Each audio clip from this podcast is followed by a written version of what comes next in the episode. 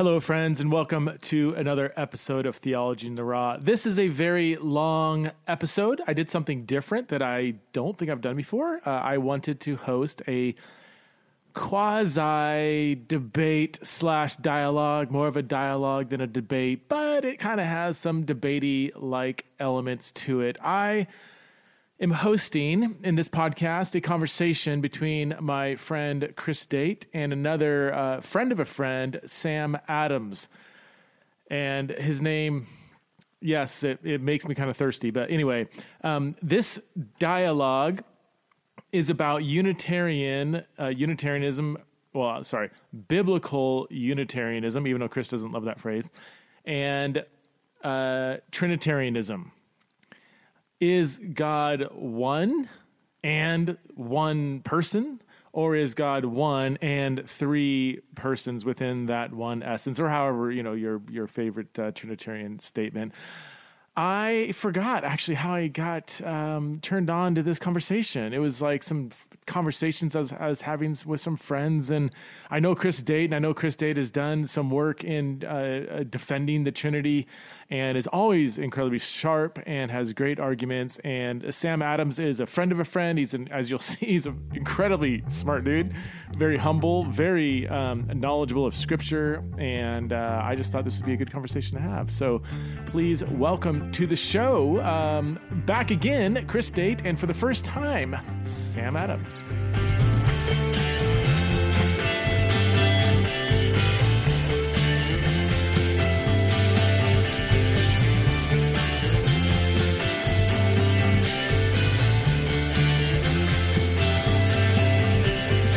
Okay, I am here with uh, Chris Date and Sam Adams, who I think has the absolute best name. Uh, I honestly, I'm a little disappointed that it's not like the Sam Adams, but he's been dead for a few hundred years. So, um, but uh, thank you, Sam, for being on the show. Thank you, Chris, for being on Theology in the Raw to have this uh, uh, important conversation. I mean, we're talking about some really uh, fundamental aspects of, let's just say, historic Christianity. So, Chris, why don't you just start by giving us a few uh, words about who you are, um, and uh, we'll, we'll toss it over to Sam, and then we'll jump into the conversation.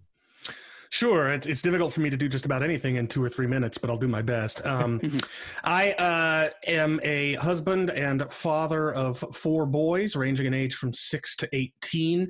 My wife and I have been married for almost 20 years. Uh, we live in the Pacific Northwest. And when we married, we were both atheists, but shortly after the birth of our first child, or maybe it was shortly before, anyway, I became a believer. And then a few years later, by God's grace, he did as well.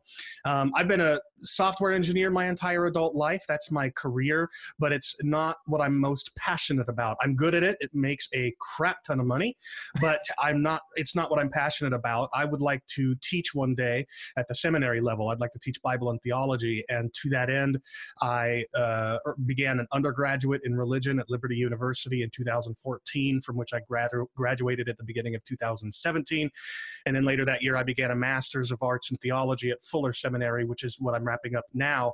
After which I hope to do an Old Testament PhD at somewhere like Cambridge or Oxford, uh, Durham, one of those top tier UK schools. Uh, I am most known for my work with Rethinking Hell. Uh, I am a sort of, I'm sort of the face of the conditionalist movement today, the, the, the movement of conditional immortality. Um, and I've published a couple of books and some journal articles in that regard. But recently, I've also been starting to dip my foot in the pool of Trinitarian theology, uh, Christology. Uh, and so uh, a number of months ago, I debated Unitarian named Dale Tuggy uh, in person. And we are right now reviewing a second round of proofs from a publisher who's going to be publishing an expanded version of our debate. Uh, so hopefully, that should be coming out soon. Um, and uh, I'm just increasingly becoming becoming um, uh, interested in this particular area of theology as well. Uh, and then and, and then there's one other area of theology that I'm most known for, which is Reformed theology, Calvinism, predestination, meticulous providence, things like that. So, um, yeah, I guess that's I guess that's me in a nutshell. Uh, there's probably a lot more I could say, but I'll stop there. You would be on the Reformed side of things, right? You would consider yourself Reformed? Very um, much so. Yes. Okay. And I, I didn't pick you for wanted to do a PhD in Old Testament. That that's I don't think we've talked about this. No, well, so uh, there are a few reasons for that. Number one, the Old Testament is just way cooler than the New. You know, I remember in, I was taking a class in Aramaic at Fuller, huh. and we were going through. I think it was the book of Ezra, yeah. and um, there's this part where I was translating, and I wasn't familiar with the book of Ezra prior to this. And all of a sudden, I started translating this king's command that if his if his if his if his decree was disobeyed, he says, "Let us let a beam be taken out of his house and let him be impaled on it." And I was thinking, that's cool. That's fun to translate. You don't get anything like that in the new testament.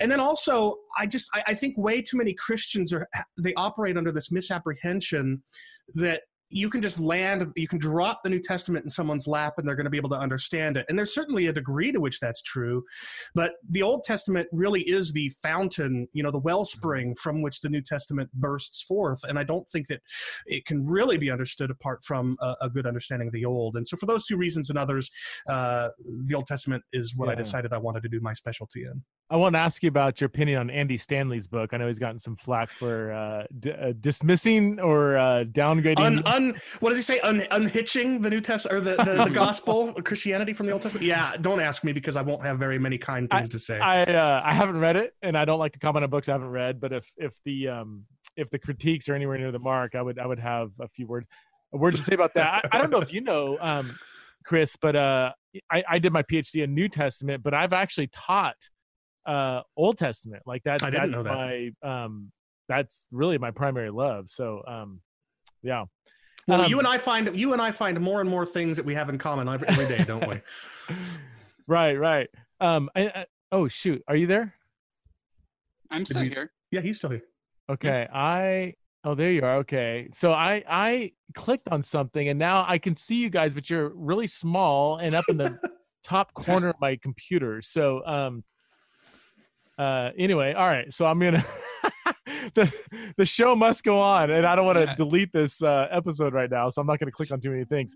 Um sam why don't you tell us a bit about yourself? Uh just some yeah general facts about who you are. I know we we got connected because we have a mutual friend luke thompson who who connected us uh, really for this podcast but uh thank you so much for being on with yeah uh, tell tell us just a bit about your story Sure. Yeah. Thank you for for having me, Preston, and shout out to to Luke for helping set this up. Um, so I grew up in the Chicago area. Um, I grew up in a biblical Unitarian church, um, but at the same time, my church was pretty small growing up. Um, so I also did sort of like youth group activities and summer camp and stuff like that, in mainstream evangelical Trinitarian churches as well. So I sort of had like one foot on each side of the Unitarian Trinitarian divide growing up. Um, I went to college. I studied uh, statistics at Cornell, um, and uh, and then afterwards, I uh, I worked as a, a, data scientist for a while, and then got my degree from from Harvard University in statistics also and I work in, in data science and machine learning in sort of the healthcare related industries. Um, but so I don't have any, we were just talking about this, I don't have any formal theological training myself, but have been, I guess you would say, a highly engaged layperson. And a lot of this has to do with, um, like, when I was in college, I, I went to, you know, Trinitarian churches and was involved with Trinitarian Christian fellowships on campus. And I was forced to step down from one uh, Christian fellowship because of my beliefs one time in college. And that was sort of a, a hard, difficult time that caused me to really sort of think about this subject kind of more intensely and more for my own than I ever had before.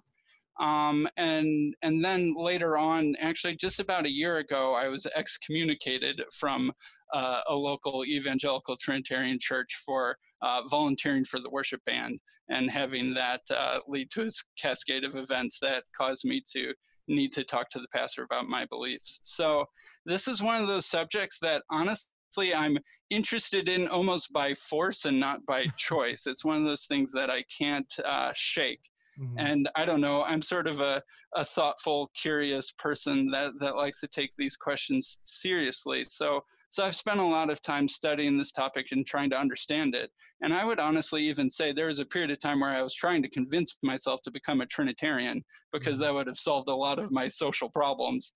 Yeah. But I failed to do so, I guess I might say. So so that's I, sort of my background and how I got to here, I guess. Can I ask you just briefly? So you were raised in a, in a, in a Unitarian church. Yeah, I've been in Trinitarian churches. Why didn't you? Why did you even explore like a Trinitarian church? Do you, do you resonate with the flavor of evangelicalism more than a Unitarian church, or? So actually, I would say that my biblical Unitarian church growing up was evangelical. So okay. this is this is where well, I know that that idea might not be reciprocated, but but in my opinion, there's actually very little difference between most biblical Unitarian churches and kind of a standard evangelical Bible-oriented church uh, that you'd find anywhere else. They have some differences in their theology, of course, but in mm-hmm. terms of practice and style and flavor and stuff like that, it's really very similar. Okay, interesting. Okay, well, um, uh, for my audience, um, what I want, what I told uh, Chris and Sam ahead of time is that I would give uh, each one like ten minutes to to lay out kind of their position, and then five minutes to respond to each other, and then we're just going to engage in a in a dialogue in a dialogue and just see how that goes. Um, so, Chris, why don't you uh, start us off with your 10 minutes? And I do, I do have a clock here. I'm not going to be like a clock Nazi, okay? I'm not going to, um, you know, the second it goes over 10 minutes, like throw the phone at you. Wouldn't just break my computer anyway. But, um, but, but I do want to stay in, within the ballpark. So, Chris, why don't you kick us off with uh, your your view of uh, Trinitarianism? Sounds good. The doctrine of the Trinity holds that the Father is God, the Son is God, and the Holy Spirit is God, but the Father, Son, and Spirit are eternally personal and distinct from one another. To use the historical jargon, the oneness of God describes God's being, substance, or essence, while the threeness of God describes the divine persons, hypostases, or subsistences. Put another way, God is one what and three whos. For nearly two millennia, Christians have debated just how this oneness and threeness of God is to be fleshed out. But I argue that person in Trinitarian language refers to the personal self, the possessor of being, the I who can speak of my body, my soul, my mind, or even my very being person in this sense is not numerically identical to being, but neither is it a concrete thing separable from being. Instead, person subsists in being. And to understand what it means for something to subsist in this way, consider the relationship between a husband and wife. The marital relation isn't a concrete thing, it has no being in and of itself. Rather, it subsists in the two beings so related. I contend that person or the personal self likewise subsists in being. Now, creatures are universally unipersonal. That is, one and only one person subsists in each created personal being. But this shouldn't dictate how we ought to think of God any more than the universal finitude and contingency of creatures means we should think of God as finite and contingent. No, he is infinite and necessary, or, or he has aseity, and he may therefore also be multi-personal, even if all creatures are unipersonal. So my position is that three distinct persons or personal selves subsist eternally in the one being of God. Now, I believe this for historical, biblical, and theological reasons, but since I don't have much time, I'll focus today on my biblical reasons, the most important of which is that the Bible teaches Jesus Christ is Yahweh incarnate, and yet he is eternally distinct from his Father. Dozens of texts teach this reality, but I prefer depth to breadth, and so I want to focus on just three. I'll begin with the so called Carmen Christi, the Christ hymn in Philippians 2 5 to 7, in which Paul writes Christ Jesus was in the form of God, did not count equality with God a thing to be grasped, but emptied himself by taking the form of a servant, being born in the likeness of men. If I understand Sam correctly, he believes this passage refers solely to Jesus' earthly ministry. Though he could have exercised the divine authority granted him by his Father, he instead humbly served his people rather than demand that his people serve him. This is a better Unitarian reading than that of some other Unitarians who think Paul is contrasting Jesus with Adam because Adam allegedly tried to attain equality with God, whereas Jesus did not. But this other Unitarian reading was thoroughly debunked over hundred years ago, and one reason that it utterly fails to do justice to the text is because when Paul says Jesus didn't consider equality with God something the ESV translates a thing to be grasped, this word actually means something to be taken advantage of or exploited, meaning that the Son already possessed equality with God. And so Sam rightly thinks the Son possessed this at the time he humbled himself. But there are, I think, several fatal flaws in Sam's reading. First, when Jews roughly contemporary to Paul, like Philo and Josephus, refer to the form of God, they use it to designate, designate, what is distinctly divine, not merely authority or office, as I think Sam contends. Sam bases his reading in part on the notion that servant is a role or office, not something that has a distinctive essential ontology, as deity does. But taking the form of a servant is parallel to being born in the likeness of men, and humans do, in fact, have the essential nature of a servant to God. That is what they are created to be. The God whose nature is to rule became man whose nature is to serve. He who is Lord came as slave. Second, when likewise contemporary Jews refer to equality with God, they mean ontological equality, equality of very being. In John 5:18, for example, John says the Jews think Jesus is making himself equal with God, for which reason they seek to kill him. Philo says there's nothing equal to God. And as a thoroughgoingly Jewish Christian, Paul wouldn't have used such language of a creature. A third reason I don't think Sam's reading holds up under scrutiny is because it seems to require that likeness of men and human form refer specifically to ordinary humans in contrast to, say, a royal birth in the lap of luxury. But there's no adjective in the text and no other evidence that Paul is thinking only of certain kinds of humans. He simply has in mind Christ's birth as human, full stop. Thus, Paul also says in Galatians 4 4 that God sent forth his son born of woman. And he says in Romans 8 3 that God sent his own son in the likeness of sinful flesh. Moreover, and fourthly, being born in the likeness of men is again parallel to taking the form of a servant, and these are participles of means, identifying the means by which Christ emptied himself. He did not count his equality with God something to exploit, but rather he emptied himself by becoming a human being. This is the remarkable humiliation Paul has in mind. For these and other reasons, the early church read the passage in much the way I do, including Clement of Alexandria, Tertullian, Origen, and Novatian. Meanwhile, I haven't seen any early Christians reading the passage the way Sam does, but I'm open, I'm open to being shown to be wrong. excuse me. Next, I want to look at Hebrews 1 2 to 3, in which the author says that God has spoken to us by his Son, whom he appointed the heir of all things, through whom also he created the world. He is the radiance of the glory of God and the exact imprint of his nature, and he upholds the universe by the word of his power. Significantly, the author here credits the Son with participation in creation, despite surely being familiar with Old Testament texts like Isaiah 44 24, which say Yahweh alone created the heavens and the earth. The author is here using language recognizably referring to the Genesis creation in saying the Son participated. In chapters 12, verses 26 and 27, the author uses the verb poieo, here translated created, to call the heavens and earth things that have been made. This language is used the same way elsewhere in the New Testament and in the intertestamental literature. Furthermore, in chapter 11, verse 3, the author uses the same word here translated world to say the universe or world was created by the word of God, so that what is seen was not made out of things that are visible. Now, that word world literally means the ages, but even if the author means to say the Son was involved in the creation of the ages and not the world, he does not have only present and future ages in mind. He says in chapter 9, verse 26, that Jesus appeared at the end of the ages, implying a succession of past ages are included as well.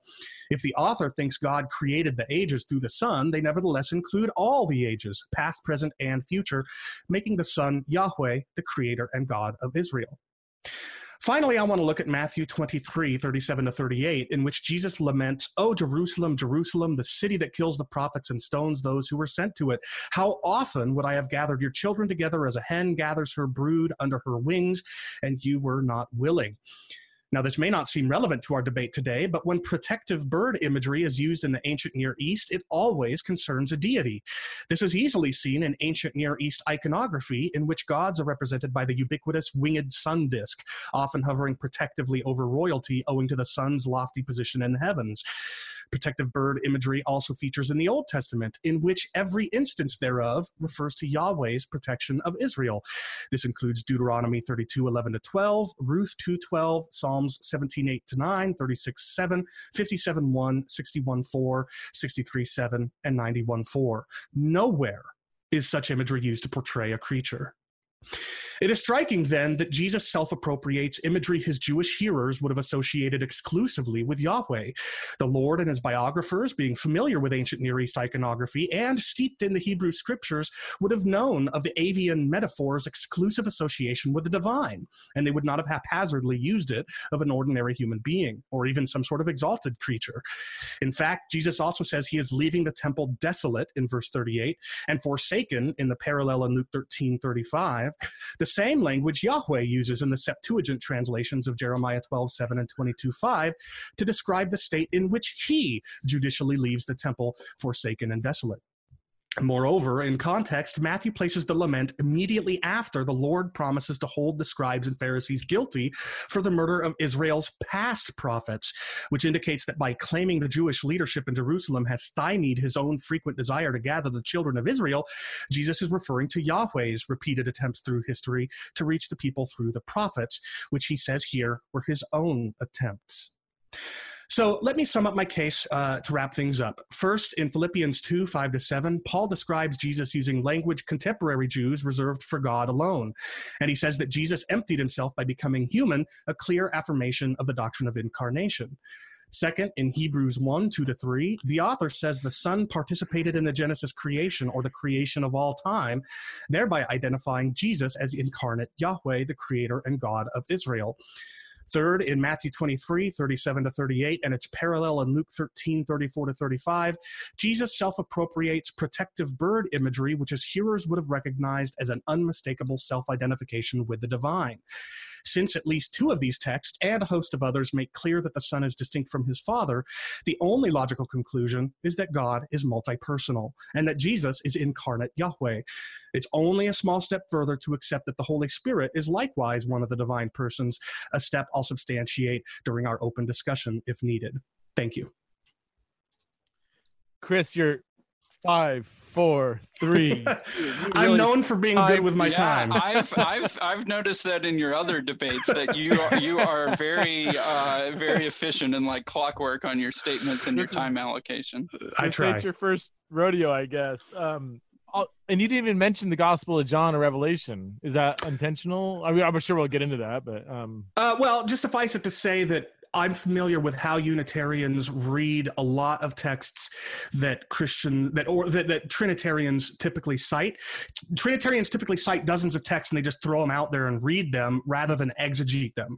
Uh, and Amen. so what I yeah, so what I prefer to do is to pick uh, these are what I think are the three most powerful texts, uh, which, when exegeted closely, simply don't make room for a Unitarian reading, in my opinion. And that's why I focus on them rather than take sort of a shotgun scattering approach. I don't think that's very helpful. Should I be embarrassed that I've never connected the um the Jesus bird imagery? Yeah, I mean, no, I, and, and, and I, I, I, might argue no like, either. As you were, we as you were citing those, I was like, oh yeah, I get that, but I've never considered that before. Should I be? Should I turn in my PhD right now? no, no, no, no, no. You actually don't hear a lot of Trinitarian scholars arguing this. You do see Simon Gathercole doing it, and I think he's right to do it for the reasons that I explained. Yeah. But no, you're not at all in a minority okay, of scholars in, in failing to make that connection. Man, what did I miss? That's, yeah. Although a lot of scholars do think that it's a reference to himself as divine wisdom, um, and if you yeah. didn't didn't know that, then maybe you should be ashamed of. well, no, yeah, no, no, I'm kidding. Familiar with the wisdom uh, tradition, but um, well, thank you so much for that, Chris. Sure. Uh, and and yeah, we're gonna have time for counter response and dialogue. So, uh, Sam, why don't you take ten sure. minutes ish and, and unpack your view? Sure. First off, I'd really like to thank uh, Preston for hosting this dialogue. I know that many other people would have shied away from this topic, but I really admire your courage to foster open dialogue and follow, follow the Bible where it leads. I'd also really like to thank Chris Date for engaging in this discussion with me. I admire Chris's work on the topic of hell and annihilationism. I recognize that he's a much uh, higher status person in the world of Christian apologetics and scholarship than I am, so I appreciate him for uh, condescending to engage with me. Um, one of the reasons that I want to talk with both of you is precisely because you've gone through the process of rethinking hell. I think both of you realize that the traditional majority doctrine of eternal conscious torment was actually a later addition to the Christian tradition that was heavily influenced by Greek culture and Neoplatonism and the philosophy of the church fathers. And that once you peeled back that influence, you could see back to an earlier, more Jewish and more contextually appropriate way of understanding things. So, my point today will be to encourage you to follow that same analogy and the lessons you learned from Rethinking Hell to also re examine what the Bible has to say about God and Jesus and the Holy Spirit, their identities, and their relationships with each other. I think that what is now called biblical Unitarianism is a more accurate understanding of the biblical teachings on these subjects, and that is more faithful to the beliefs taught and believed in by the apostles, and most importantly, Jesus himself. Um, since many people listening will probably have never heard of biblical Unitarianism, I'll take some time to explain what it is. Um, first, something Chris Preston and I all share is a commitment to the Bible as the divinely inspired Word of God, and the Bible alone as the final authority of doctrine. I just wanted to make sure uh, that I was clear on that. Um, I consider myself an evangelical Christian, and most biblical Unitarians are, are virtually indistinguishable from mainstream American evangelicals in most other ways. Um, the difference is that biblical Unitarians believe that God is simply one person. The God of Abraham, Isaac, and Jacob, and the God and Father of our Lord Jesus Christ is a unipersonal God. He is named as Yahweh in the Old Testament, and He alone is God, and there is no other. Jesus is a man born of the Virgin Mary, the prophesied and long awaited for Messiah of Israel, a man empowered by God to do many signs, wonders, and miracles, the Son of God, but not God Himself. Before he was born, Jesus only existed in the mind and foreknowledge of God. Jesus was always going to be the most important man in God's plan for creation. In a grand and mysterious sense, all of creation and the whole arc of history is Christocentric. But in the most real sense, Jesus only began to exist when he was conceived of by the Holy Spirit and the Virgin Mary. Uh, speaking of the Holy Spirit, the Holy Spirit is not a person in the same sense that God and Jesus or you and I are. The Holy Spirit is the power and spirit of God, or perhaps something more like God's active energy and presence in creation, but it's not its own separate member of the Godhead. The Holy Spirit gave inspiration to the prophets in the Old Testament and has now been poured out on all flesh through the works of Jesus. Um, to help show this theology in practice, I'll take some time to read parts of Acts chapter 2 and walk through how I would understand it. I think Acts 2 is one of the most important chapters in the Bible because it represents like the first gospel presentation that Peter himself is giving on the day of Pentecost. So Jumping right into verse 22 Men of Israel, hear these words Jesus of Nazareth, a man attested to you by God with mighty works and wonders and signs that God did through him in your midst, as you yourselves know. This Jesus, delivered up according to the definite plan and foreknowledge of God, you crucified and killed by the hands of lawless men. God raised him up, loosing the pangs of death, because it was not possible for him to be held by it. Okay, so my interpretation would be you'll notice that God and Jesus are just clearly distinguished. I think everyone, Trinitarians included, intuitively understands that the God that's being referenced is the single person of God the Father. Peter just feels no need to clarify, and his Jewish audience would have already understood God to be one person, the Father. So, although they might not have called him the Father in that same way as referring to Jesus, but he doesn't take any time to clarify to his audience who he's talking about. It's the same person they already believe in. Jesus doesn't do miracles from his intrinsic power, but God does them through him.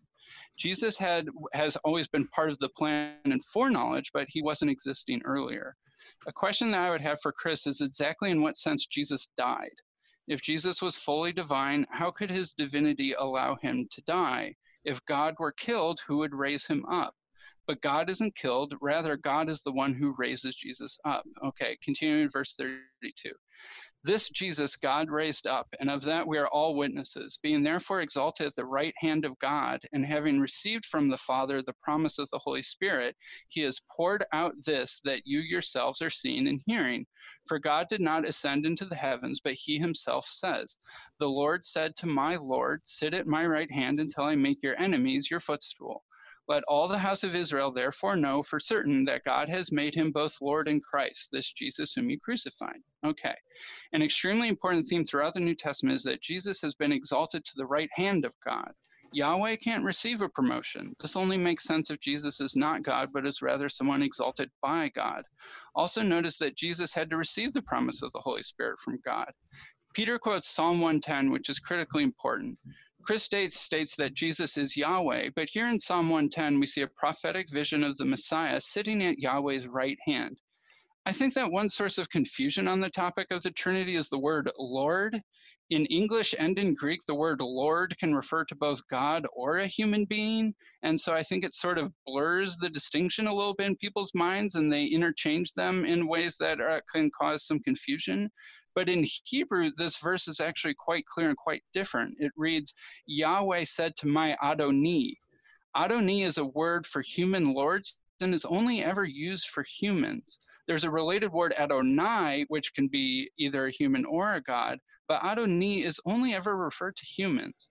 Yahweh is clearly distinguished from his human Messiah. You can't both be Yahweh and sit at Yahweh's right hand in heaven. The psalm is also extremely important because it foreshadows Jesus' heavenly rule. Jesus is not God himself returning back to the heavens after a short period as a man. Instead, he is newly exalted to reign alongside his Father, and after being perfected through suffering and finishing the race his Father set before him. This relates to 1 Corinthians 15, verses 23 through 28. Then the end will come when he, that is Jesus, hands over the kingdom to God the Father after he has destroyed all dominion, authority, and power. For he must reign until he has put all enemies under his feet. The last enemy to be destroyed is death, for he has put everything under his feet. Now, when it says that everything has been put under him, it is clear that this does not include God himself, who put everything under Christ. When he has done this, then the Son himself will be made subject to him who puts everything under him, so that God may be all in all. Notice how Paul goes out of his way to explain that God himself, which is an interesting phrase, is not subjected to Jesus, because for him that would be absurd but instead Jesus is subject to God in eternity after serving as God's active agent to subdue all powers and authorities unto God. How can God himself to be subject to anyone for eternity? For Paul, Jesus is not part of God himself, rather Jesus is a separate and unequal and subordinate self and person himself. All right, returning back to Acts 2, after Peter ends, ser- ends, his sermon by mentioning that God has made the crucified and risen Jesus, Jesus, both Lord and Christ, we learn that thousands of people became Christians that day. Another important topic for our discussion today is not just the relationship between God and Jesus, but also the question of what must be believed in in order to be saved. Um, from my intro, you, you heard that I'm perfectly happy to commune with Trinitarians and to count them as my brothers and sisters in Christ. I may think that they're mistaken, but not fatally so. I think they have the basics right. The basics that Peter preached in his sermon that Jesus was a man who lived an honorable life, was wrongly crucified, died, and was buried, then God raised him from the dead and has exalted him to his right hand, from where he will return to judge the living and the dead. Trinitarians believe all these things, as do biblical Unitarians, as did the people who heard Peter's sermon that day. However, many Trinitarians that you uh, think that you have to believe additional things in order to be saved. Peter's teaching failed to communicate the core doctrines of the Trinity and the Incarnation. In fact, he seems to even contradict them. I ask you, if these things are required for Christian faith, why didn't Peter mention them? How then could thousands of people have been saved that day? My contention is that Peter didn't teach them or believe in the Trinity, but instead had a specifically a different theology about those things. Many Trinitarians believe that the Trinity is an essential doctrine without which the entire edifice of theology would fall apart. It's like imagine as the base layer of a cake, and if you were to take that layer away, the whole cake would collapse. However, Christianity was not Trinitarian for centuries, and biblical Unitarians are living proof that that isn't true. I think of the Trinity as something like a fancy and clunky decoration that was added to the cake after it was already baked, and that really distracts more than it helps, and that the cake is best enjoyed without it. This is why I think these discussions are so important but also difficult. There's a certain asymmetry in these discussions where biblical Unitarians treat Trinitarians as fellow Christians and try to engage in good dialogue, but the Trinitarians often don't return the favor and we get dismissed as heretics. This is also why I'm grateful to Preston and Chris today, because I hope we can get beyond this divide. I know both of you have experienced the cold hearted stonewalling for believing in annihilationism. I also heard that you asked for, you know, nothing more than a seat at the table to be able to discuss your views, and that you've spent so much time studying and analyzing them, and that it, it can hurt to be treated with condescension and scorn. So I'm asking for the same from both of you and all the listeners out there today. Assume that I might have something to say that you haven't yet fully considered. Accept me as someone seeking nothing more or less than good faith dialogue about the Word of God. Thanks. Thank you, Sam. Really appreciate that. And uh, how was my timing? I was wondering oh, the same thing. 24 seconds over your You're Oh, fine. okay. This is all right. uh, Ballpark. crazy. All right. Fail. This is my this is my first rodeo. So uh, I just want to say, I mean, to be accepted without ridicule or scorn, uh, you know, I I might have said this during my intro. I haven't recorded it yet for my audience. I, I record my intros after the podcast. So, um, but you know, I, I'm a big fan of exchanging ideas, humanizing each other, and letting the evidence, you know, compete against each other. So, no, I, I uh, really appreciate your posture and tone and and your commitment to um, following the text where it leads, um, e- even if we end up walking away disagreeing, which I'm, I'm going to assume is, you know, may, may- maybe one of us will change our, our view in this moment. This would be really amazing, but probably not. But um, what I want to do is be able to have our audience hear a good, thoughtful, humble presentation of, of each view.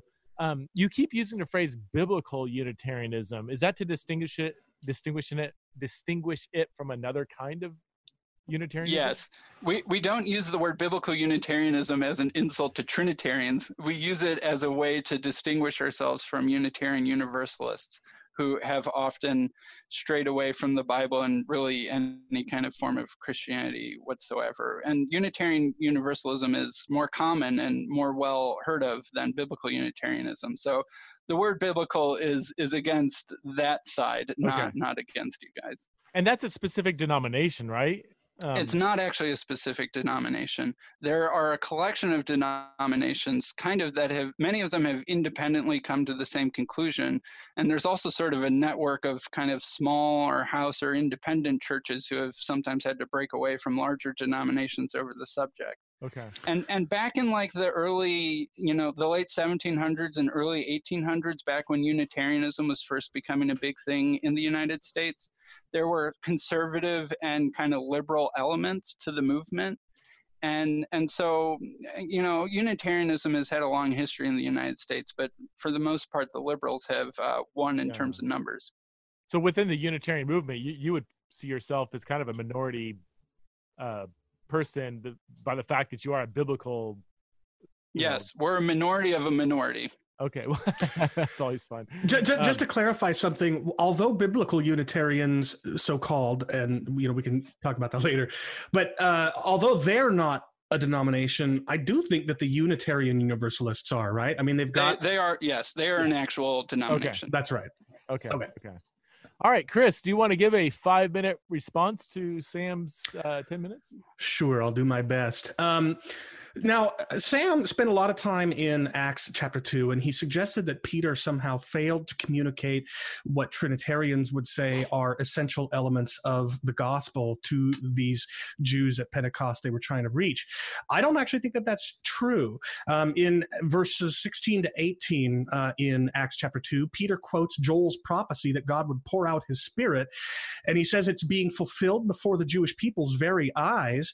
And then in verse 33, I believe it is, he says, um, he says, This Jesus, this is beginning in verse 32, this Jesus God raised up, uh, and being therefore exalted at the right hand of God, uh, having received from the Father the promise of the Holy Spirit, he, that is Jesus, has poured out this that you yourselves are seeing and hearing.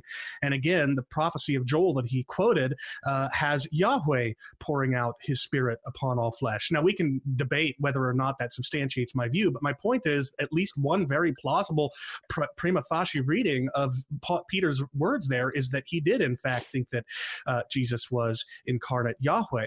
Um, you know, I think that uh, I heard Sam say in his opening there that the Jews contemporary to Peter would have understood God to be one person. But uh, Sam has recently interviewed Eastern Orthodox scholar Beau Branson, who said in his interview with Sam, or his discussion with Sam, that Jews in that time would have been fine with two divine persons, uh, one of whom they would have identified as the Memra, uh, which I think is Aramaic for word, kind of like we might, uh, like we see in the Old Testament. So uh, I don't actually think that there's any reason for assuming that Jews would have would have thought Yahweh is uh, unipersonal, um, and and a scholar that uh, Sam has interviewed says as much. Now, uh, Sam asked me in his opening, in what sense did Jesus die if he was fully divine? And I answer this in my debate book with Dale Tuggy, a manuscript of which I sent to Sam to review beforehand. And so if he's read it, and, and if not, I'll understand. We haven't had a whole lot of time to prepare. He knows exactly how I'll answer that. Um, and I'll offer two possible answers, which aren't mutually contra- uh, exclusive and aren't exhaustive. There are other conceivable answers as well. And they all play on an important um, an important detail of the law of non contradiction in logic. It's sometimes stated as if the law says something can't both be and not be, uh, period. But that's not what it says. It says something cannot both be and not be in the same sense and at the same time. And the two possible answers I offer to this trade on those two qualifications. So take for example the issue of same sense. For a divine for a human being to die means that his or her body ceases to become animate. It ceases to it becomes inert, inanimate, inactive as a result of being separated from its life-giving soul or, or you know if you're a dualist however you want to play that out. But of course for a divine being to die would be would mean something entirely different because a divine being, the divine being has no body to die and soul invigorating uh, or animating that body. So yeah, Jesus as uh, fully divine would not could not die as a divine being, but that doesn't mean that he couldn't die as a human being. Um, to, to suffer death in the sense of what it means for a human to die, which is different from what it would mean for God to die. Another possible explanation is a very historical view of incarnational Christology, known as the two minds view, uh, which is the idea that um, or sorry, sorry, let me, that was something I offered to a different objection in the book. Rather, the the uh, the uh, the doctrine of divine timelessness. So, classic theology maintains that the divine being is outside of time, and by definition, that means that something that happens inside of time can't affect the being, the divine being, outside of time.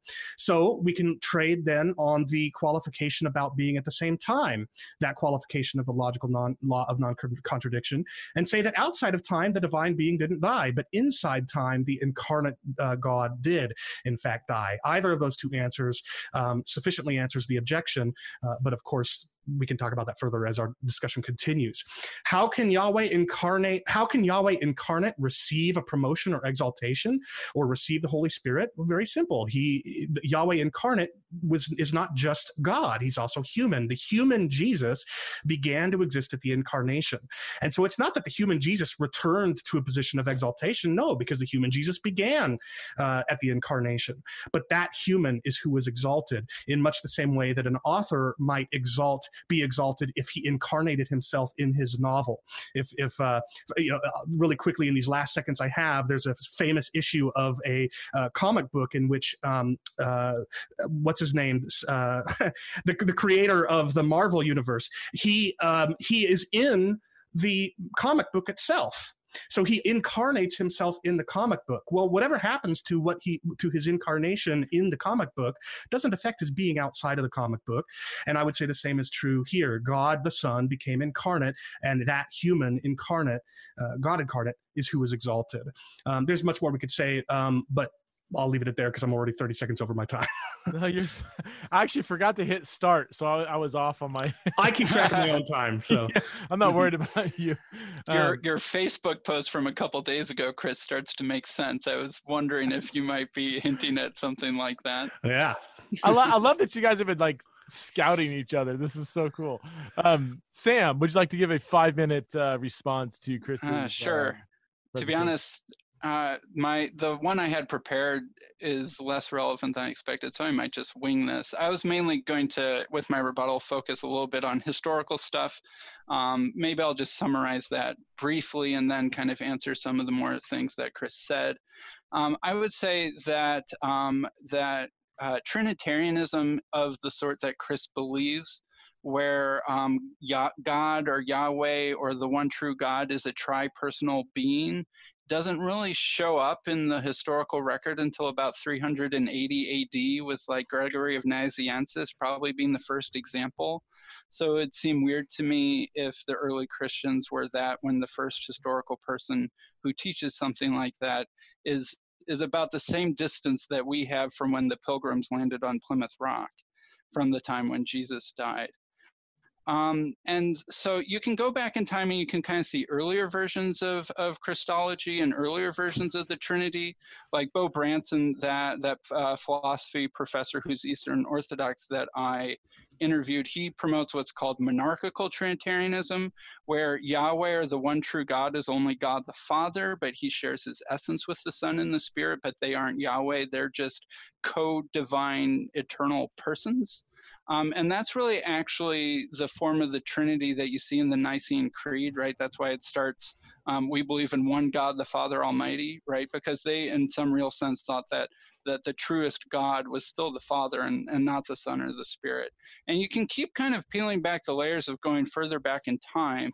The first time that the Trinity was used by a Christian to describe the Father, the Spirit, and the Son as the members of the Trinity was Tertullian writing around writing around the year 200.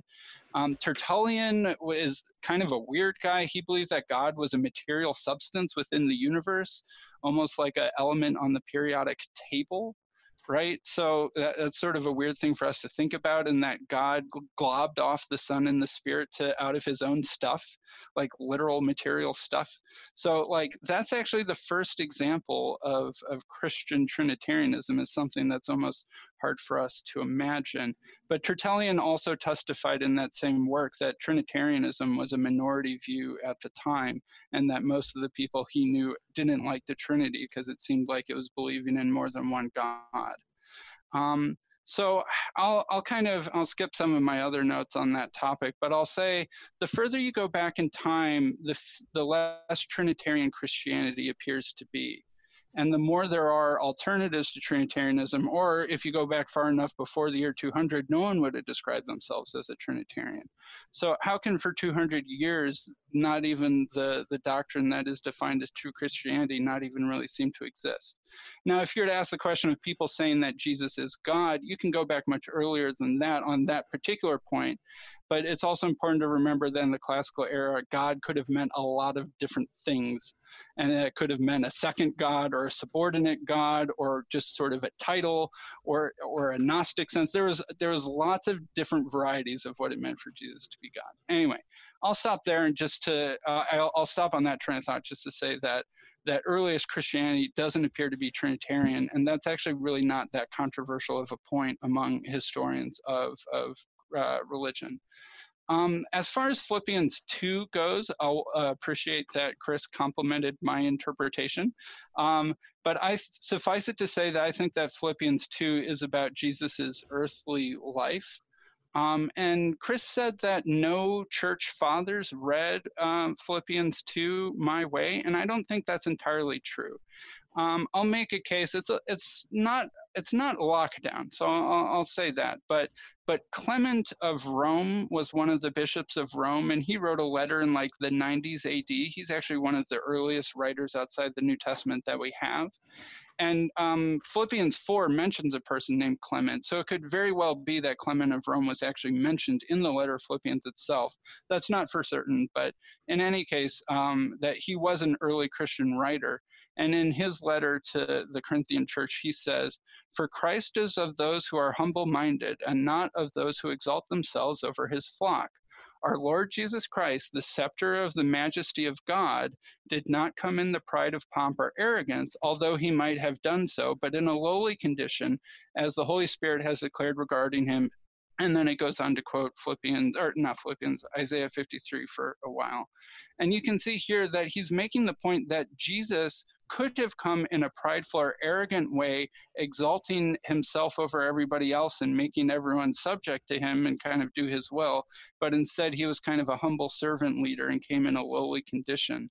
So this sort of it it it certainly has echoes of Philippians 2, and we certainly know that Clement was very familiar with the writings of Paul. So I think that theme of Jesus not having been a a selfish um, lording person while he was on earth, but instead being a humble person while he was on earth, was a very common theme in both the New Testament and outside the New Testament.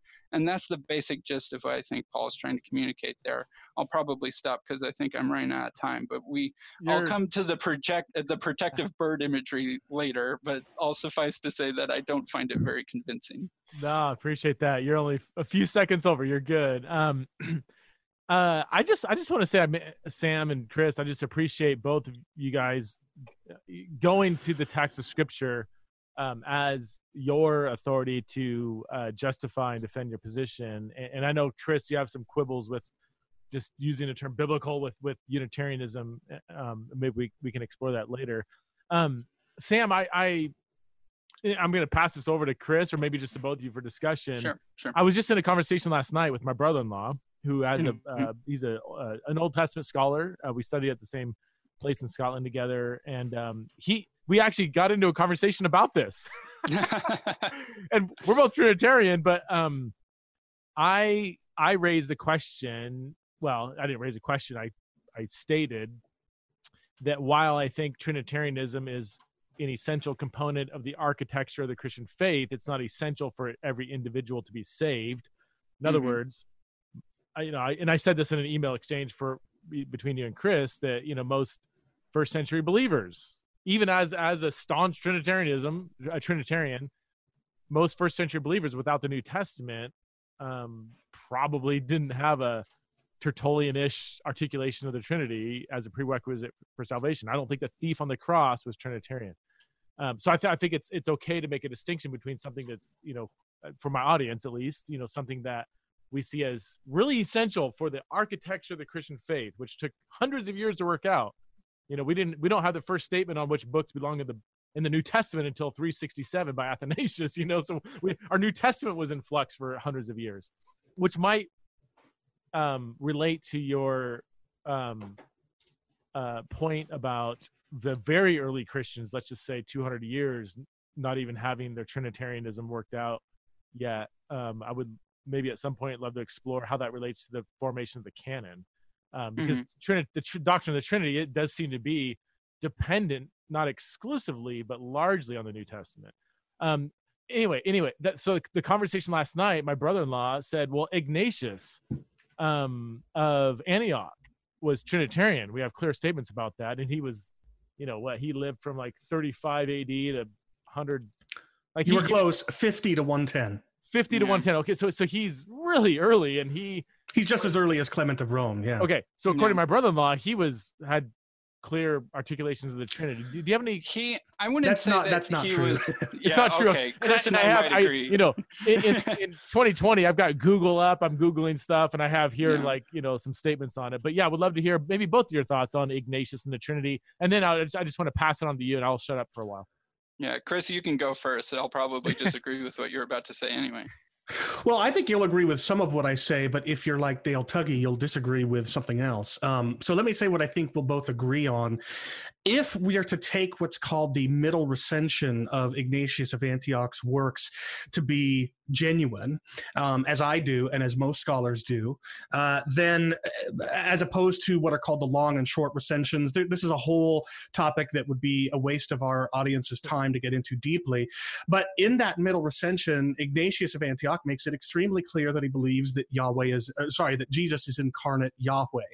Uh, so, for example, um, he writes, uh, uh, let's see here. He says he says Jesus is both made and not made, God existing in flesh, true life and death, both of Mary and of God, first passible and then impassible. He is him who is above all time, eternal and invisible, yet who became visible for our sakes, impalpable and impassible, yet who became passible on our account. So it's very clear that if we take this middle recension of his epistles to be genuine, then yes, Ignatius tied for the earliest Christian writing we have, other than the New Testament itself, he believed that Jesus was incarnate Yahweh.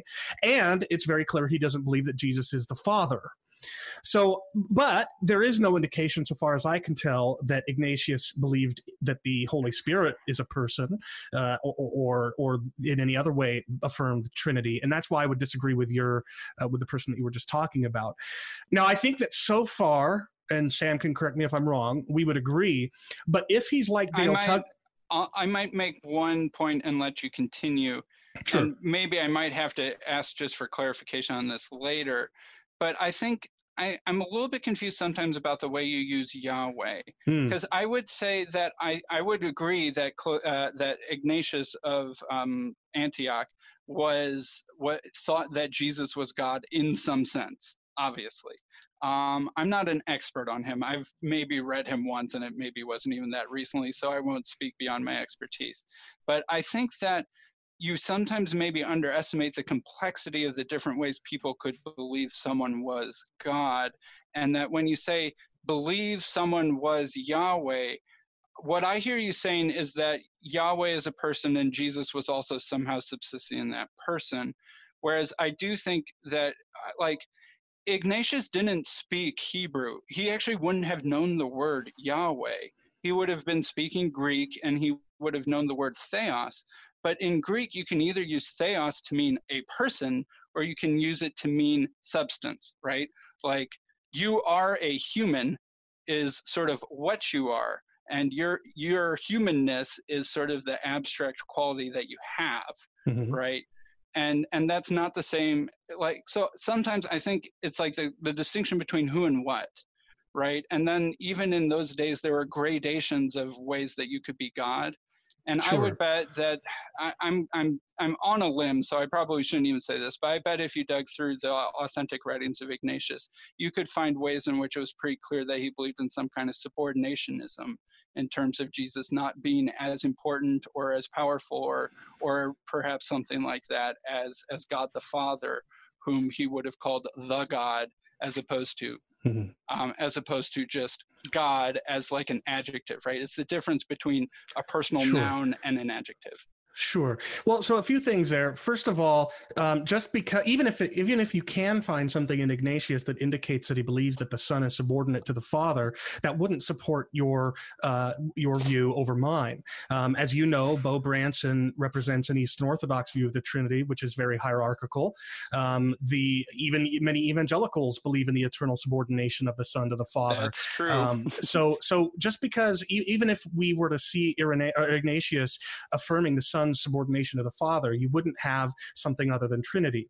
Um, secondly, Oh, yes, I agree with you. Just using the word theos does not mean that he believes Jesus is God in the same sense that the Father is.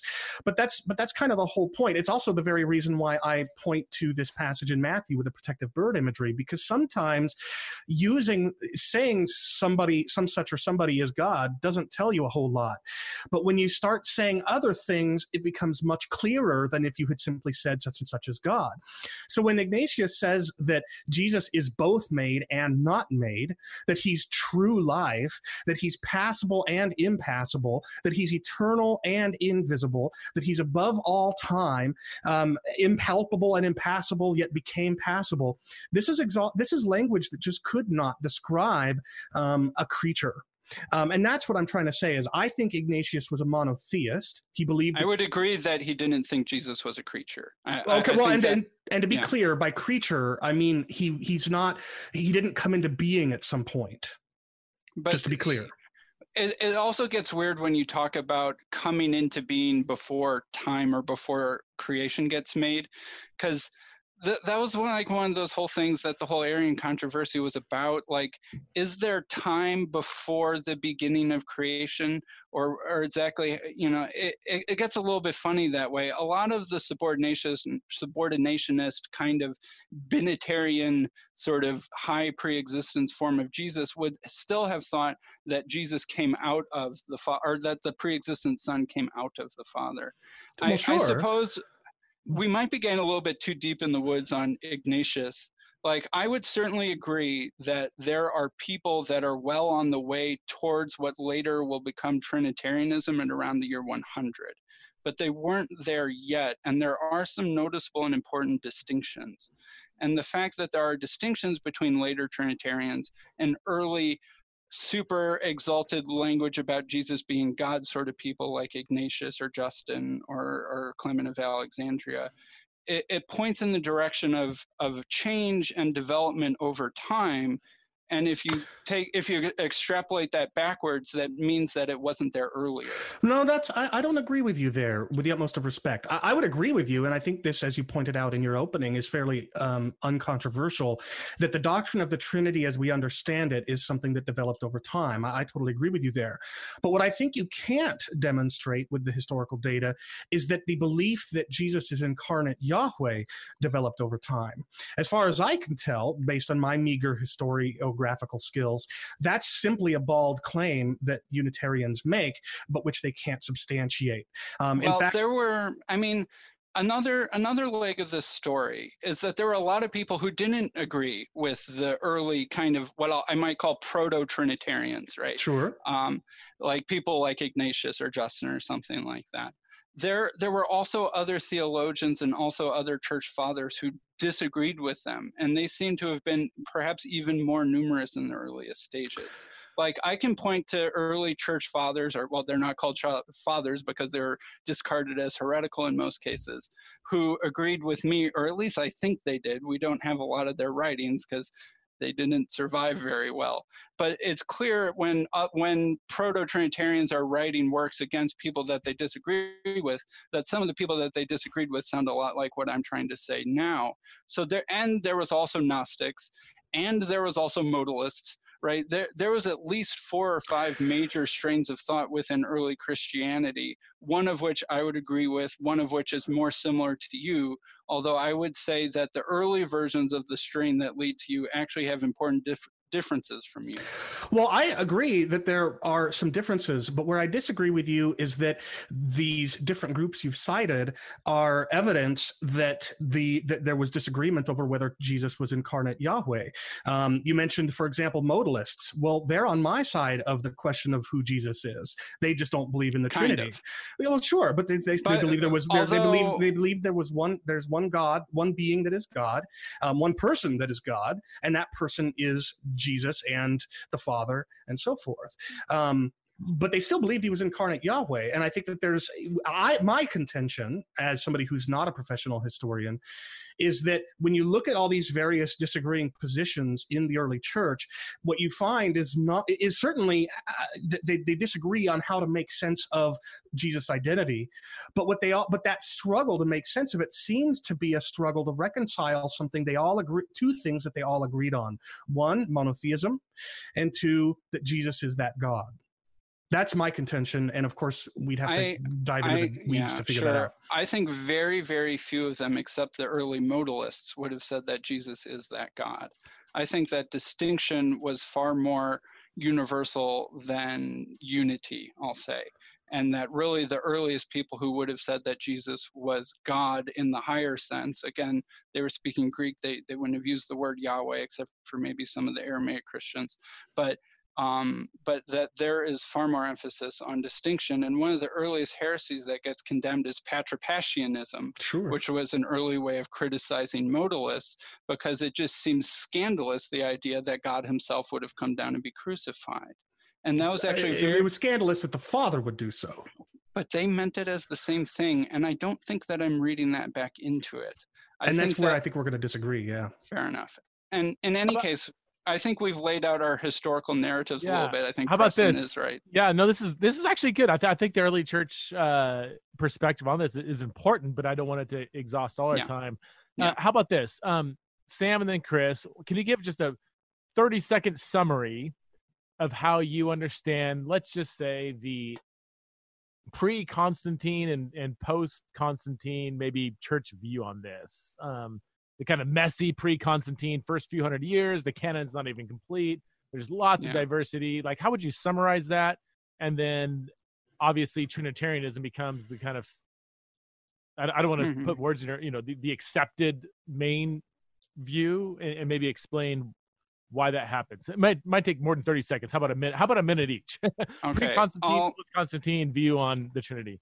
I'll do my best. I think that the earliest one, the earliest strains of Christianity were similar to what I was describing. And in fact, numerous of the early Jewish groups who split off from sort of mainstream Christianity because they were Hebrewisers or Judaizers who wanted to maintain the law had a very similar Christology to me. I disagreed with them about, you know, faith and grace and works and circumcision and stuff. But I think that early split in the family tree points to the fact that the earliest Christology was more Jewish and sounded like what I described earlier. I think the second thing that showed up on the scene almost simultaneously was actually Gnosticism. Right? And Gnosticism thought that Jesus was God, but just not incarnate, right? He was from some spiritual realm and he was like a phantom walking around or something like that, but he wasn't actually a fleshly body. And you can actually see writings in the New Testament criticizing that view, which shows how early that that was. So I think the first two views on the scene were something like Jewish standard Unitarianism, exalted Christology, and Gnosticism. Then one of the next things to show up, I think, is kind of simultaneously you start seeing modalism and kind of very platonically influenced Jesus logosism right? Jesus logosism would be the strain that becomes both actually Arianism and Trinitarianism. But in its earliest stages, like Justin Martyr, who was a Platonic philosopher before he was a Christian, he sort of thought of God as this one high being above all, of whom you can't really say anything. And then he begets the Logos, and then the Logos becomes incarnate, right? And that was a very Platonically influenced idea. Mm-hmm and then they're sort of swirling and arguing right? There's no central authority in the early christian church right. in the days that they're persecuted. And di- different pockets of the empire believe different things and and sometimes there's disagreement within churches. And then sort of slowly over time i think the especially the highly educated population centers like alexandria and later constantinople and antioch and stuff like that kind of bought more into the Platonic proto Trinitarian, but also proto Arian version of things. And that because that sort of won the core, you might say, sort of won the the stronghold of, of intellectual opinion, that that's sort of what became to dominate. And then Constantine has the Council of Nicaea, and that is like the people think, oh, that decided the Trinity for all time. No, like half the people who signed the the um, First Nicene Creed were Arians, um, and half of them were Trinitarians, but Arian, Arius himself didn't like it. And then there was almost a century of like Christian civil war before the Trinity won out in like the late 300s and early 400s. And even then, Arianism was the language, the the theology of the barbarians for centuries thereafter. So it's it's really messy, but I do think that my side lost out in part because it wasn't as popular among the intelligentsia and because it seemed more Jewish hmm. than it did seem in line with popular pagan philosophy of the time. Thank you for that, Sam. That's super interesting. Chris, give me 30 seconds. I'm going to come to you. Sorry. I just want to interject with a commercial, a commercial break that given all this messiness, even if what Sam said is has a measure of truth. It is fascinating that one of the few things that the early church did agree upon is that Christians should be nonviolent. you didn't see that coming, did you? I, I just didn't throw that in there because I've read all this stuff and it's like they were pretty unanimous on that. They couldn't even agree on the Trinity, but they agreed that Christians shouldn't be violent. All right, Chris Date, go with your uh, summary of the early church. Sure. Yeah. Um, so you, when I went into my debate with Dale Tuggy, I was a little nervous going into my study of the historical details because it's often, this is a common meme you hear nowadays that when Trinitarians go to the historical data, they end up finding out, whoa, th- there's no basis for this there. What I actually found is that the historical data favors uh, Trinitarianism rather than works against it. Um, we've already talked about Ignatius of Antioch, who uses language that really can't be mistaken for thinking that he believed a creature or, or something that began to exist uh, became incarnate in Jesus. And interestingly, Ignatius's works they seem at greater pains to emphasize the reality of Jesus's human existence. It was it was Jesus's humanity that was more in question in Ignatius's day because than his divinity. Ignatius hated the Gnostics. Oh, sorry for interrupting. That's but, all right. Yeah. Um, so there's Ignatius, and, and he's between 50 and 110 AD. Justin Martyr in 160, um, he attempts to persuade his Jewish readers that the pre-incarnate Christ is the Yahweh in Psalms 24, 10 and 99, 4 to 5. Uh, Melito of Sardis in 170, he says uh, that he that hung up the earth in space was himself hanged up. He that fixed the heavens was fixed with nails. God put to death. And the writer to Diognetus, this is uh, Mathetes, I think is, is, is, what we're talking about here, but it's it's the one writing to Diognetus between 150 and 200. He says, God has sent from heaven and placed among men him who is the truth and the holy and incomprehensible word, the very creator and fashioner of all things. So, what you see in the earliest writings that we have from Christians is that they all agree that this Yahweh who is speaking and, and whose actions are recorded in the Old Testament is, is Jesus incarnate.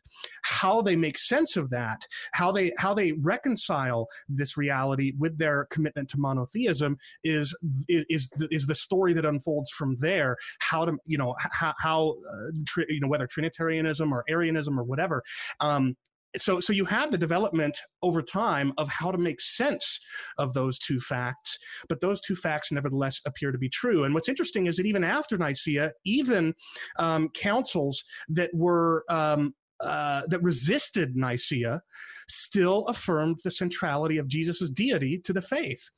Uh, so, for example, um, Dale Tuggy, in one of his books, he observes that what is called the Second Creed of Sirmium in 357, it excludes some of the language of Nicaea. But what historians recognize is that this wasn't really a creed at all. It was a position paper signed begrudgingly and under duress by a supporter of Nicaea in the presence of a tiny handful of anti-Nicene bishops. But meanwhile, the earlier First Creed of Sirmium, which came about 25 years or so after Nicaea, it echoes Nicaea's confession that the Son, who before all ages was begotten from the Father, is God from God, light from light, by whom all things were made. And it, uh, it, it curses, it pronounces anathema against anyone who says that there was a time when the Son didn't exist. Uh, and, and, there's much more I could say there. So you've got this really interesting historical um, reality here i think uh, and and this is demonstrable i think. You've got the church trying to make sense of the fact that there's only one god and yet this god is jesus. Um, and and how that is worked out is something that takes place over time. But even after nicaea and even in councils that are trying to resist nicaea to some degree the deity of christ and his identity as the yahweh of the old testament is is is, is affirmed by such councils as essential to the faith. So what i would say is this. I would say that the doctrine of the trinity as it came to be known isn't what's essential to christianity necessarily. What i would say is essential to christianity based on this historical data is that that Jesus is Yahweh incarnate and Jesus isn't the Father. Um, how we make sense of those two things is uh, another question, um, but those that's why I focus on that in my in my case for the Trinity. And we, we haven't even gotten to the spirit yet. I, I don't even mind focusing. People, it's the third leg of the Trinity, the third yeah, wheel of the Trinity. But, yeah. And in a sense, I mean, if all we did is focus on uh, the relationship between Jesus and God the Father to use Trinitarian language, um, whether they are both God in the same way and distinct persons. We can almost center on that for our discussion. I don't I don't even mind, you know, not exhausting the spirit. Or or is the spirit essential to your position, Sam? I mean, is that uh it I would say that the the stuff about the spirit in the New Testament is more confusing and weird. I think we can all agree sometimes that the, the yeah. passages about the Holy Spirit are sometimes a little head scratching. I, I, um, I, mean, I don't know, Chris. I mean, I, I, would agree that when it comes to the Trinity, it's much, there's much more New Testament footing for the Son and the Father in, in the sort of Trinitarian way. The Spirit, I mean, we could go to Acts 5 and there's personality characteristics describing the Spirit, and there's other passages, but it's not as pervasive as, say, Jesus and the Father being different yet one. Would you agree with that, Chris? I would say a qualified yes. You know, the I think the thing that is interesting about the language used to describe the Holy Spirit in the New Testament is that yes, it is, or he is, as I would say, personalized. He, he's he's presented using personal language, but it's difficult, I think, to press that into service strongly in favor of the Trinity. I mean, there's no reason that God. I mean, God's word in some texts is personified in a way that I don't think even Trinitarians would want to mm. say means His word in those passages is in fact a person. Um, so so i would say the the personal language of the holy spirit in the new testament is under the is under it, it doesn't it's under under determining. I'll go with that. I'll agree with that. But but what tips the scale for me into affirming the personhood of the holy spirit is that once you accept, as I do, and of course Sam doesn't, but once you accept that the Son is a divine person, equal, uh, equal and equally eternal, and so forth to the Father, well, then you've got to contend with the fact that Father, Son, and Holy Spirit are all, you know, it's the same name that they all three share by which people are baptized in the New Testament, um, and and so I find it unlikely, although not impossible, that the the authors of the New Testament would believe there are these two divine persons father and son and then there's this active work or or or uh, you know activity in the world on the part of god and and and they're lumping those three together. That wouldn't make much sense to me but it does make a lot of sense if the holy spirit is also one of those three divine persons and that would be what tips the personal language the underdetermining personal language about the holy spirit um, over the over the fence into my camp. That would be my position Okay, my my brief response on on pneumatology, um, to show off fancy words, would be that sometimes the Holy Spirit is talked about like it's a person or in a personified sort of way, and sometimes it's not. And I think it's okay to personify something, but it's not okay to deperson a person, right?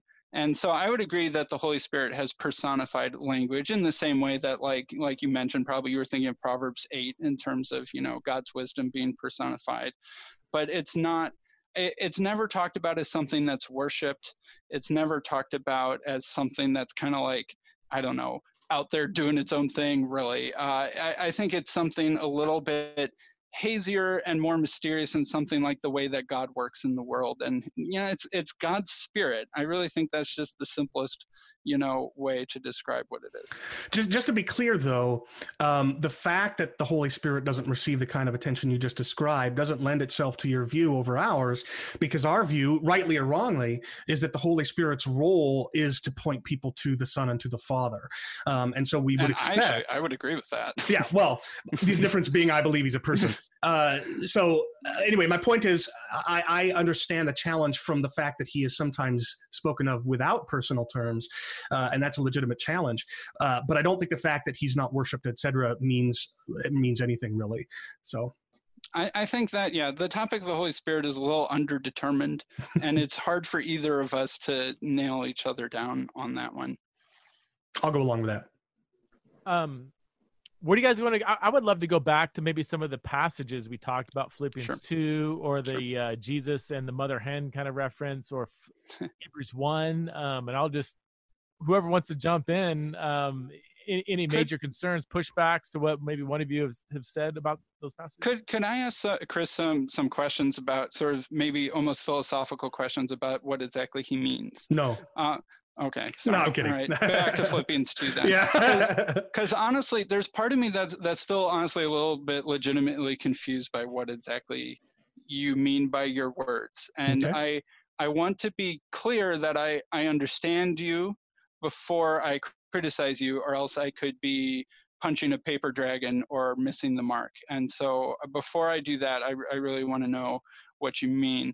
So like I'm still a little bit confused by the way you use the word Yahweh because I would only ever use the word Yahweh to mean a person, right?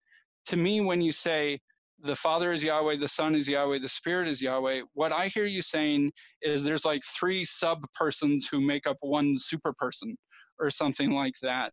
Whereas I'm not sure if that's what you mean. I think you are using Yahweh as something almost like an essence or a quality. No, no, I, I accept that Yahweh is a personal name, but what I'm, but I don't believe that therefore only one person can be uh, uh, can be referred to using that name. If it's true that the being that is God, who presents Himself personally in the Old Testament, is uh, ascribe is is ascribed the name Yahweh, or or ascribes to Himself the name Yahweh, and especially if that name um, is itself a uh, uh, uh, has its root in a in a verb verb, you know, the, the, the, copula in, in the Old Testament Hebrew, haya, um, then it would Which make is singular and personal and, uh, right? Yeah. Okay. Anyway. The, but anyway, so, so if the being that is, if the being that is, you know, the being that is necessarily um, can, if, if the person who, um, manifests the being of God in the Old Testament can be described using the name Yahweh or referred to using the name Yahweh, I don't see any reason for thinking that name can't equally apply to the other okay. divine persons. The the thing that confuses me is it sounds like you have four persons. It sounds like you have the Father, the Son, the Spirit, and Yahweh. But how I, is that right or is that wrong? well, it, it's wrong insofar as it doesn't reflect my view. Um, as, as, I explained in the opening, my, my 10 minute opening, I believe that the word person in Trinitarian language, which by the way, hopefully we can all agree isn't how we use person now right? This this is a mistake that Dale Tuggy made in his closing argument in our book. The whole time we're using person in Trinitarian terms, and then all of a sudden at the end of the book he treats it as if I've been using person in the language that we use nowadays, and and this is the problem with some of these debates. But um, but when I talk about person using Trinitarian language, I, I defined it right there in the beginning of my opening. It, it it's a personal self, and it's it's the self. It's it, when I say my being, the person, the personal self, is the possessor of being. And it's something that subsists in being, is it isn't a concrete thing separable from it. Um, and even though creatures are universally unipersonal, I don't see any reason for thinking that the divine being can't be tripersonal. So what it, I believe still seems it still seems like you have four persons. Though. not using Trinitarian language because in, in, order to, in order to say that I believe in four persons using Trinitarian language, you would have to say that there's a fourth uh, personal self that subsists in the being of God, a first uh, a, a fourth subject and object of interpersonal relations, and I don't believe that's true. So does Yahweh have his own mind?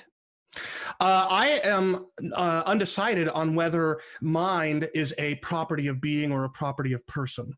Um, so I think it's. I would be equally comfortable saying that there's one divine mind shared by all three divine persons, or by saying that mind, being a property of person, is something that each person has individually. I think either view. Is. Okay, but then it sounds like so. Like talk, when I was talking with Beau Branson, when I read Augustine and read the early church fathers, it seems clear to me that they use God as a as a what, as like a thing that you can be. Like Sam, Sam, Preston, and Chris are human beings, mm-hmm. right? Which exist, and we have the we all share human nature, and there is one category that is essence or nature, right? And you, all three of us, have it, and so so like they they use it much more like the way that we use the word category or type of thing. And so I hear you saying not quite like so so are are are so here's the question. Are are the Father, the Son, and the Holy Spirit parts of Yahweh? No. So then how can how can Yahweh be being baptized in the Jordan River, look down on someone being baptized in the Jordan River with approval and descend upon someone being baptized in the Jordan River simultaneously? Well, first of all, if, as I said, the divine being is timeless, then Yahweh outside of time uh, can do things at the same time as Yahweh in time is doing other things. Uh, I gave the analogy. It sounds like two Yahwehs. But it's not. Because in order for it to be two Yahwehs, you'd have to have a Yahweh, you'd have to have two Yahwehs in time but there's not. There's there's the Yahweh out. There's the being outside of time, and there's Yahweh incarnate in the person in in the human Christ uh, that is coming up out of the Jordan. But then you have multiple beings. No, I thought that you your whole point is that there's but one being. You don't have multiple beings, at least not multiple divine beings, uh, multiple substances, multiple divine substances. You've got the divine substance outside of time and the multiple divine substance is a very unique phrase. I've never heard anyone say there's more than one divine substance. I'm not saying there's more than one divine substance. That's my point. So there's the divine substance that's outside of time, according to divine timelessness, which is a very has a great historical pedigree, and then there's the human substance in which the son, the, the person of the son, subsists in time. So you've got the divine substance outside of time, the human substance inside of time. One person in in which those two uh, per, uh, substances are united. Those two natures are united. That's not two. That's not two divine beings. It's one divine being and one human being and the human and the, and the divine person of the son subsists in them both so uh, going back to what I was trying to say a moment ago, to use an analogy, and, and you saw me talking about this on Facebook, so you kind of know what I'm getting at with this. But you know, very often uh, in the mind of an author, the story that he or she tells in a novel is is very real. Um, and if you take that uh, in a, on a human level and you make it a real thing where God is the divine author and time is the is the story that takes place in the story he's written. There's a there, there's a transcendence, a relationship of transcendence there. The, the whole world is not God isn't inside of that world. He's outside of that world. He transcends it. And if that transcendent divine being, if one person in that divine transcendent being chooses to become incarnate in the story, then you've got you don't have multiple beings. You've got one being outside in, in the transcendent world who then manifests as a different kind of being inside the world inside that story. That doesn't mean you've got multiple gods. It just means you've got god outside of time and god as human inside of time. Can i clarify something real quick? Mm-hmm. so so the question is so you have god the father and using classic trinitarian language god the father god the son god, god the holy spirit are all God. And then as Sam has brought up, you have this concept or person of Yahweh. And so is Yahweh the Trinity or is Yahweh the Father? Is that is that a simple way of just of, of asking the question? Or is Godway some is Yahweh someone else entirely? Which is I or can't is, help but hear that. Well, I think you can't um, help but hear that. Um, so when you say God He or God Himself, who are you talking about? Because you it, that is language that you use to refer about a self or a person mm-hmm. but you can only seemingly refer to either the father or the son or the spirit as a person so how can you use selfhood language to talk about someone that isn't one of those three persons because can we, we wait real ever... quick real quick chris can i jump can we distinct we keep using the term person do you mean individual um, we, we could assume that person could have plurality within that for the sake of the argument, but individual means there's one individual, right? So is it would that be a better phrase? Because I think we might be using language just talking past. I don't think you're going to find any word that satisfies all parties. I use the phrase personal self, and, and, and the best way I can uh, imagine Preston, you tell your wife, Chris, and obviously you're talking to your Chris, not me. Chris, I love you with all of my very being. I love you too, Chris. But yeah. if you said that, who is the I that possesses the being? Yeah. Right? Those aren't numerically identical. When you say I, you're not referring to your being because otherwise you wouldn't be able to say my being.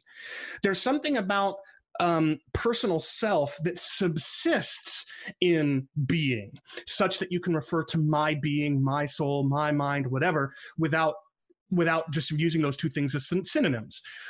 And what I'm suggesting is that whatever you want to call that personal self, person, individual, hypostasis, subsistence, you know, however, and by the way, that is what the early fathers meant when they use languages like subsistence and so forth, is to say these persons don't exist as concrete things independent from the being of God, they subsist in it. So, what I'm saying is that that thing, whatever you want to call it, that can speak of my being that's what I'm calling person.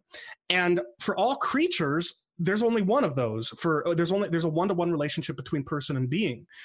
But so what? What what prevents God from in that way being tripersonal? That's what I've failed to see. There's certainly nothing logically contradictory or incoherent about it.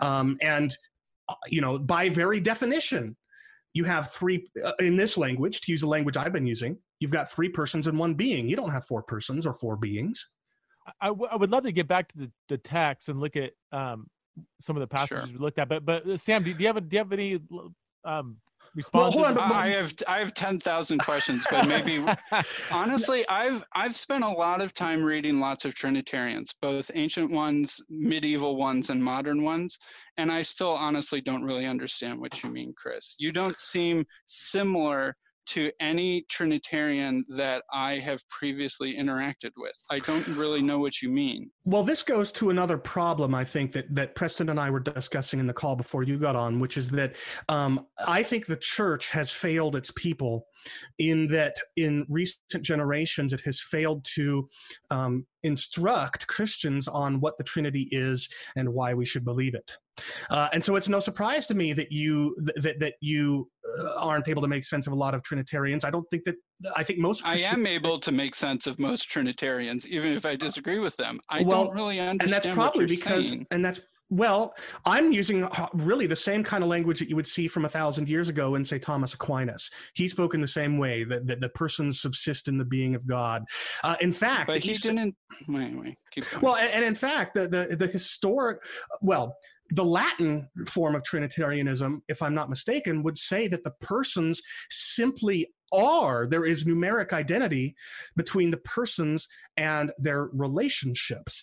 So they would say that the relationship of uh, of paternity i think is the word for it uh, you know being a father that relationship is numerically identical to the person of the father and that the relationship of filiation is the is the, uh, uh, the is identical to numerically the person of the son and these relations subsist in the being of god. This is extremely historic language i'm using. Now you're starting to sound like something that i can recognize. That's starting to sound like aquinas and augustine Right. So, but, so I'm just but using. But they didn't think that God Himself was someone that you could talk about in personal terms like that without communicating through one of the individual persons. I feel this. I, I feel exactly the same way. But well, you, when you say Yahweh Himself, mm-hmm. though, I feel like you either need to mean one of the three persons, or you're somehow talking about them collectively. When I say Yahweh Himself, I'm referring to uh, the being of God who can only be spoken about, and to through His personal selves. Um, you can say I'm I'm referring to all the persons collectively as Yahweh because I'm using Yahweh to refer to each of the three persons simultaneously. However you want to catch that out, it's fine. Okay. But but they're all three persons that subsist in the being of God, and if Yahweh is the proper name for any person uh, that subsists in God, then it applies equally to all three. So okay, that I, was that was clear. That, that was clearer than the earlier stuff.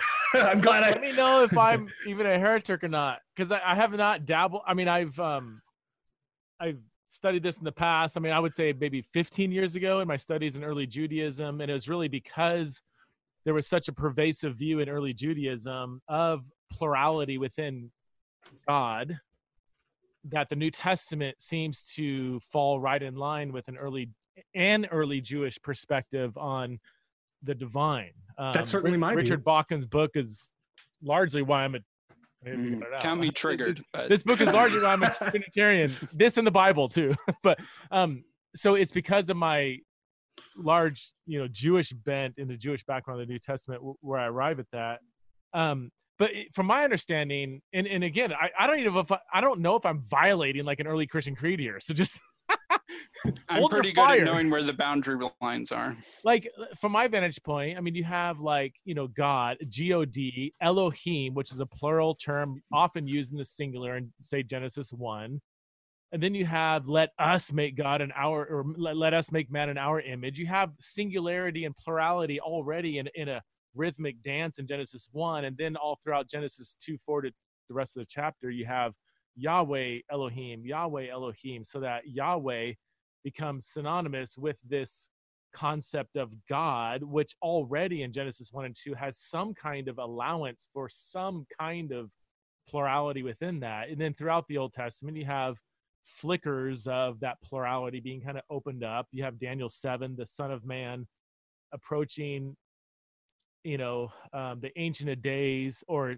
as the septuagint has it i believe as the ancient of days like the son of man as the ancient of days or to the there's just there's ambiguity in is the son of man the ancient of days? Is he different? Either way the ancient of days passes on some kind of authority that only the ancient of days can possess. So you have already that plurality and then books like one enoch expand on that kind of uh, plurality within god so that when we come to the New Testament, the very concept of Yahweh as God is a bit flexible um, so that when Jesus is distinguished from God or Theos, and yet sometimes associated with Theos, and I mean, John's Gospel or even the book of Revelation, um, it just seems to kind of follow that that trajectory. Um, all, all that to say, for me, Yahweh could refer to the Trinity, depending on the context, or also in some contexts, like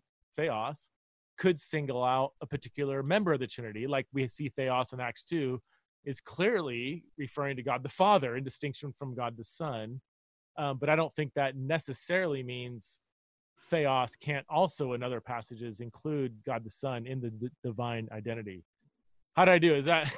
and, and, again, I, I, I don't. I don't. Is, I don't think anyone will be chasing you with pitchforks for that. Okay. No, that that sounded that sounded great and i wholeheartedly agree you know one i've always ever since becoming a christian been struck by just how plural how pl- pluripersonal, if you will, uh, Yahweh appears to be in the Old Testament. Um, you know, uh, Unitarians like to dismiss this text, but the early Christians didn't. Uh, Genesis 19, 24, Yahweh rained on Sodom and Gomorrah sulfur and fire from Yahweh out of heaven. And it's referring here to the two ostensibly angels that had been talking to Abraham earlier at the Oaks of Mamre. Um, the father, uh, you know, a, a, theophany of the father appears to be remain appears to remain behind and talk to Abram, while while uh, these other two, what are ostensibly angels, go to uh, Sodom and Gomorrah. And then this text says Yahweh rained down Sodom and Gomorrah from, uh, with sulfur and fire from Yahweh out of heaven. And early Christians, as I as I quote in my book, said in fact, they anathematized some of them, people who denied that son, that the pre-incarnate Son is the uh, one of these two Yahwehs. So, and there are other texts we could cite too, but it seems to me that, um, yeah, I'm in full agreement with you. There's there's an incredible flexibility to the personhood of Yahweh in the Old Testament, and the New Testament seems to fall perfectly in line with that. Um, I don't accept, and I could be wrong, but I don't accept the common Unitarian refrain that somehow unipersonality is distinctively Jewish in the in in the time of the New Testament. That just doesn't seem to cohere with the biblical and historical data to me. All right, Sam. Um, we, me and Chris have been going back and forth for a while, so yeah, I would love to give you some space here to unpack some I'll, of that or respond. I'll briefly respond because I know I'm probably a little out of my depth in terms of experts on early Judaism, but I'll say that early Judaism, like around the time of the first century, say, was diverse yeah. right? There were the sadducees who disagreed with the pharisees. There was people in caves in qumran. There was people like philo of alexandria who were super platonist philosophers right? Like it's way more complex than most people think obviously did people like Philo, in some sense, foreshadow the later developments of the Trinity? Yes, but I think that's because he's like the first example of the admixture of high Platonism with um, sort of Judeo Christianity. And I think, yeah, there's like some two powers in heaven sort of Jews over there in some caves. But I think that the main core of Judaism, especially Pharisaical Judaism, which was the kind that Jesus was most interactive with and seemingly kind of represented, even though he had strong disagreements with it, was very unipersonal in their understanding of God. And that that later tradition was very anti-Trinitarian, and that was one of the main things that early Trinitarians and Jews disagreed about. And so I think you can see in the history of the interaction between the mainstream of Judaism and Christianity that the Trinity divided Christians from Jews and didn't unite them together. So I, that would be my point, and I think that that division is pretty inarguable. I, I, would agree. I think what is arguable, however, is the reason why that divided. Um, I think I think the case could be made, or at the very least, the explanation for the phenomenon that you're describing could be offered as um, the the the Jewish people that rejected the messiahship of Christ um, saw those who embraced the messiahship of Christ affirming a multi-personal Yahweh, a multi-personal God, and so that was just one of the things that they resisted in order to justify their rejection of, of Christ's messiahship. In other words, their their insistence upon a unipersonal God plausibly is something that resulted from uh, Christianity uh, rather than preceding it. I would agree that Judaism, in many ways, was shaped by and counter reacted to Christianity in a very similar way that Catholicism changed a lot after the Protestant Reformation. But I would disagree that the unipersonality of God was part of that. I would think that, like the early Jewish Christian groups who actually survived in like t- until the Middle Ages, hmm. um, were very Unitarian. To that's an anachronistic word. Obviously, they didn't call themselves that, but they were very unipersonal in their identity of God. The early Jewish Christian groups, um, and so I, I think that the Judaism with which Christianity was most closely associated was very Unitarian. So, but we should maybe finally move on to the Bible, I guess, because honestly, I'm I'm at the limit of my knowledge on that subject. That's what I was going to suggest as well. Is that it might be over good. the end of my skis. Yeah. Okay, yeah, I've, I've got some more because that's more more my passion lies. But let let's move on. Um, yeah, let's go back to the text. Where do you guys? What text do you want to go to? to let's do Philippians too, man. yeah, I, that seems to be a big one. Yeah, um, it it is certainly a big one. So I I think that that'll also show how our theology looks in action.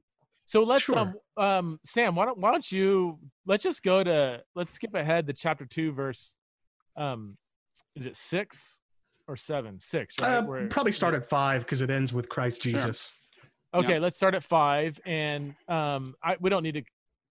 Why don't you, Sam, walk through the first few verses there, two, five, and following, and how how you understand uh, that text, and I'll have uh, Chris give his understanding of the text because this this is really a, I mean, as both of you know, I mean, there's it's there it's one of the most difficult passages in the in the New Testament in terms of translation yeah. of words and possible interpretations. Um, it's also one that is really central to our discussion. So, uh, yeah, Sam, sure. why don't you work through this passage somewhat briefly if you can? And, and yeah, we'll yeah, briefer than Luke and I did. So, like, if you wanted to hear more of my full thoughts on this, you could find my YouTube channel, which is called Transfigured, and one of my recent videos is me and our mutual friend Luke kind of walking through this and we took about two hours to get through about 60 or 70 percent of it. So i'll do faster than that right now. All right. So i'll i'll read the main the main chunk and then give some commentary.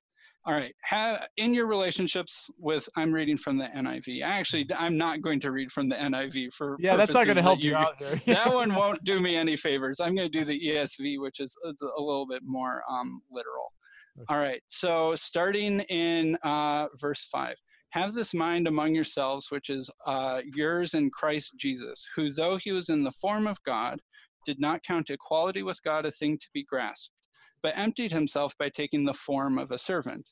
Being born in the likeness of men, and being found in human form, he humbled himself by becoming obedient to the point of death, even death on a cross. Therefore, God has highly exalted him and bestowed on him the name that is above every name, so that the name of Jesus every knee should bow in heaven and on earth and under the earth, and every tongue confess that Jesus Christ is Lord to the glory of God the Father. All right, so what I think is going on here like the whole main context is that Paul is imploring the congregation that he's writing to to be humble minded as opposed to being selfish, right? That's sort of the verses leading up to this. And this, um, many commentators, many translators, interpreters will uh, say is some sort of poem or song, right? I think we all kind of agree on that. He's at least being very poetic. Whether or not it was he's quoting from like an early Christian hymn that they already would have known, that's something that's controversial uh, or at least discussed. But anyway, um, what I think this is the main way that I would understand this is this is talking about how Jesus lived his human, earthly, incarnate, oh, I won't say incarnate, human, earthly, fleshly life, and using that as an example to inspire the Philippians to live likewise, right? So I think that form of God. So morphe theos. So morphe is the word here for form. And it's a very rare word in the New Testament. I think it's three times, maybe it's like four or five times if you include some of the derivatives from it, but it's a mm-hmm. very rare word. And so this is kind of where the essence of the disagreement can lie is what exactly does form mean? And so I would understand form to mean something like role or authority or sort of the occupation that you're acting out. And the way that I would think that is because it contrasts form of God with form of a servant, right? Servant isn't an inner nature or an essence or something. It's something that you do. It's a position on the hierarchy that you're occupying.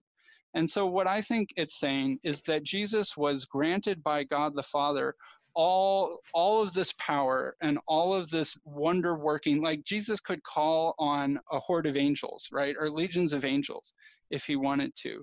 But instead of walking around in pomp and circumstance he was a humble servant right? That's the contrast. He had this power but he didn't use it and instead acted like a person who cared about other people more than he cared about himself and that's exactly what Paul is imploring people to do. Have yourselves in this mind, which is also in Christ Jesus. I'll also point out a lot of Trinitarian theologians will say that Jesus doesn't get named Jesus until he's born, right?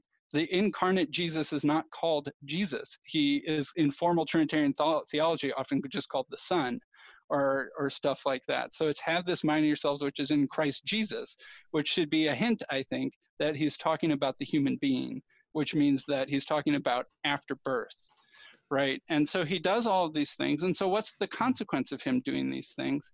He then gets exalted by God. And again, it just says God. It's not clarifying which person it is or talking about the Trinity itself or something because he doesn't need to do that. God just means the unipersonal God.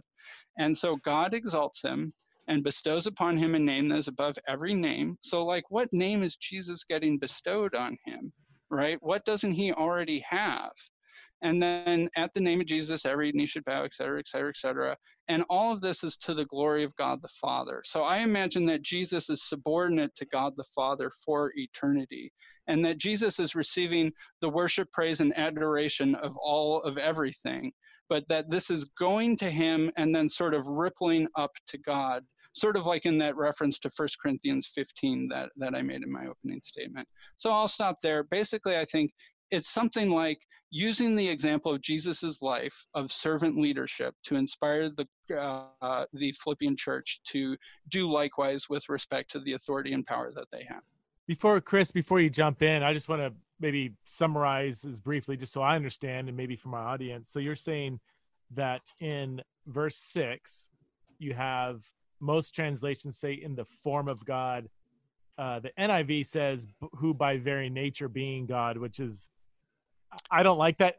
I don't like that translation. It's taking some liberties. I'll say that some, it's picking it's picking the meaning for you. Yeah, let's just say that morphe means by the very nature God. That that's up to interpretation, not translation. So uh, morphe, he didn't use phusis, a term for nature. He used morphe, which may or may not have to do with nature. So, in who in the form. So you're saying morphe. If I can uh, tell me if you like this, that Jesus here is let's just say mediating God's authority on earth, but that isn't inhabiting the very essence of God. Be- because and you say right. because the very word morphe is used in the next verse, that he's the form of the slave. So in the same way, he's sort of occupying the role of a slave um, yes. but he's not the essence of a slave in the same way that an actual slave would be the essence of a slave. Would, that be a right, right. understanding of what you're saying with?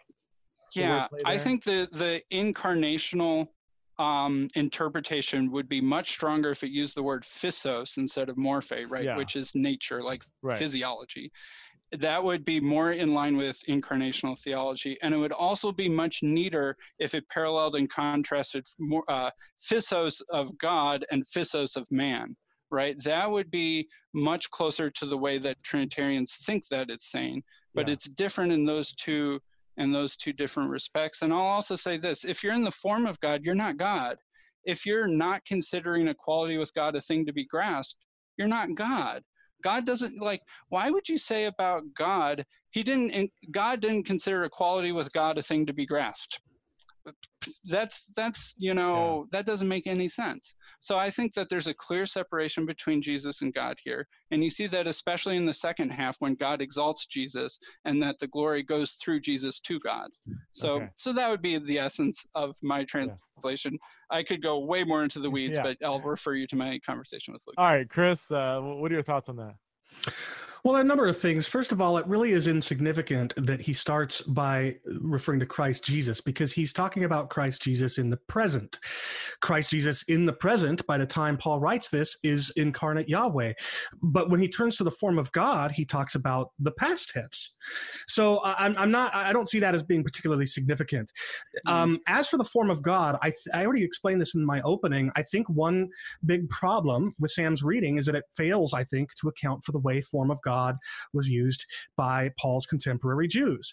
Um, Sam, you just said a moment ago that if you're in the form of God, you're not God, but that's demonstrably false because you've got people like um, uh, uh, uh, Philo and Josephus both using the form of God to refer to God himself.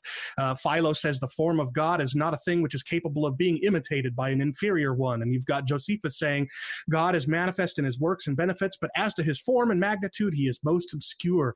So you've got this language uh, in, in the contemporary Jews to use the form of God to refer to something that is distinctively divine uh, and, and to say that instead here means just some sort of uh, office or, or, or, authority that's being exercised, I think fails to do justice to that. Um, now, you based, Sam, your, uh, your reading of form on the fact that he goes on to refer to the form of a servant. And you said a servant doesn't have essential ontology. But being born in the likeness of men is parallel to taking the form of a servant. And human beings are, in fact, by nature, servants to God, um, the God whose nature is to rule. So there is, in fact, an essential ontology to the kind of servant that Paul is here talking about, namely humanity, a human being. Um, the, the second reason I think that Sam's reading doesn't do justice to the text is because, again, contemporary Jews to Paul used equality with God to refer to ontological equality, not some sort of office being held by somebody in God's place or something like that. When uh, John says in John 15 that the Jews think Jesus is making himself equal to God, he goes on to record that they go to kill him because they recognized what Jesus was but doing. They, he says that they were wrong, but no, actually, he doesn't say that. That's that's an assumption that Unitarians make about that text. But but we can come back to that when I'm done. Um, so and then Philos, but even but either way, even if he said they were wrong, which he doesn't, but even if he did, he still shows that the Jews understood equality with God to refer to but ontological that's equality. Also not, that's not morphe in that in that verse. I don't I don't remember all the no, but it is equality with God. Okay. I, remember, I've moved on from form to okay, equal sorry, with God. Sorry. That's okay. Sorry. No, that's right. I, I, I want to make sure we distinguish there's form of God and there's equality with God, which Paul yeah. treats as practically synonymous, and which contemporary Jews used both of those two phrases, form of God and equality with God. And, and my interpretation also treats those words as basically synonymous. Right, but they don't, but it doesn't treat them in the way that contemporary Jews to Paul used the language. That's my point. So when you've got contemporary Jews like Philo and Josephus and the Jews that John writes about in John 5.18, all t- collectively using the language of form of God and equality with God to refer to something that is distinctively and ontologically God than to say that Paul is using it in an entirely unprecedented way and a way that goes contrary to the way his contemporaries would have used it, I think is a big problem, um, especially since Paul was a thoroughgoingly Jewish Christian. Um, and then I'll just add one more thing. The reason, uh, uh, a third reason, and I mentioned at least four in my opening, for doubting that Sam's reading does justice to the text is because Paul says that being born in the likeness of men and taking the form of a servant, which are again parallels, they're the means, they're participles of means. They're the means by which Christ emptied himself. Now you can't empty yourself by becoming a human being, and he doesn't he doesn't refer to like ordinary humans here as opposed to say somebody born in uh, into royalty. He's just talking about humanity in general. And he says that in order to be in order to empty yourself by becoming a human, you have to pre-exist your humanity. It's it's just sim- it's simply the way that means works. You can't do something by a particular means uh, unless you pre-exist the means. Mm-hmm. So, um, so yeah, for those reasons, and also the historical reasons I gave, namely that Clement of Alexandria, Tertullian, Origen and Novatian, they all read the text this way, and those are all uh, late, uh, late second century fathers. Um, I, I, I, just don't see any reason for thinking that Sam, you're reading, uh, does justice to the text. You would basically have to say that Paul is willing to use language in a wholly unprecedented way that goes contrary to the way his contemporaries used it. You would have to believe that that Paul has in mind only a particular kind of human birth, even though he gives no evidence of thinking as much. And you would have to say that that, and you would have to deny, I think anyway, that taking the form of a, that being born in the likeness of men is a, is the means by which uh, the son emptied himself. And in fact i think in your very way of reading it that's exactly what you did because if i heard you correctly and please do correct me if i'm wrong you said he was in the form of God, but did not count equality with God a thing to be grasped, but emptied himself by taking the form of a servant being born in the likeness of men and being found in human form, he humbled himself. So, so what you've done, I think, is you've taken the the break between those two participles and treated that as a break between the first one, which is a participle of means, and the second one, which begins a whole new thought. Now, of course, the Greek doesn't have um, periods and such, and so on mm. the surface of it, that would be plausible. The problem is that the kai, translated and, appears after that second participle, and as far as I can tell every English translation and Greek critical edition of the New Testament Greek uh, puts the the break in thought either between being born in the likeness of men and being found in human form or even after being found in human form because there's no just there's nothing in the text that would lead you to break up those two participles in the way that I think that you've done. Anyway, I've rambled now for a while, so I'll, I'll return the microphone. and, and we're getting really technical here in the in the Greek and such, and I just want to be sensitive to yeah, sure. Well, no, no, but no, I, pre- I mean, as I, uh, we no, I hear you absolutely says, and yet I, I want to make sure our audience isn't too lost here. But Sam, Sam, do you have any thoughts on what Chris was saying? Um, sure. I mean, I'll say that I think that morphe is is a rare word, right? And I think it's also rare even in in the Jewish context. And I think, like, even our English word form, if you were to look it up in the dictionary, it has a ton of different definitions. And if you just think about the ways that you use it in your regular life, it's a very complicated word. And I know that the English word form and the English word morph- morphe aren't one to one the same, but they're kind of close. And so I, I would say that there are as many different interpretations of what morphe means as people I've talked to about this, if not more so. So I, I think that the reason why it seems like Paul is doing something in an unprecedented way is there just aren't a lot of other precedents to compare it to.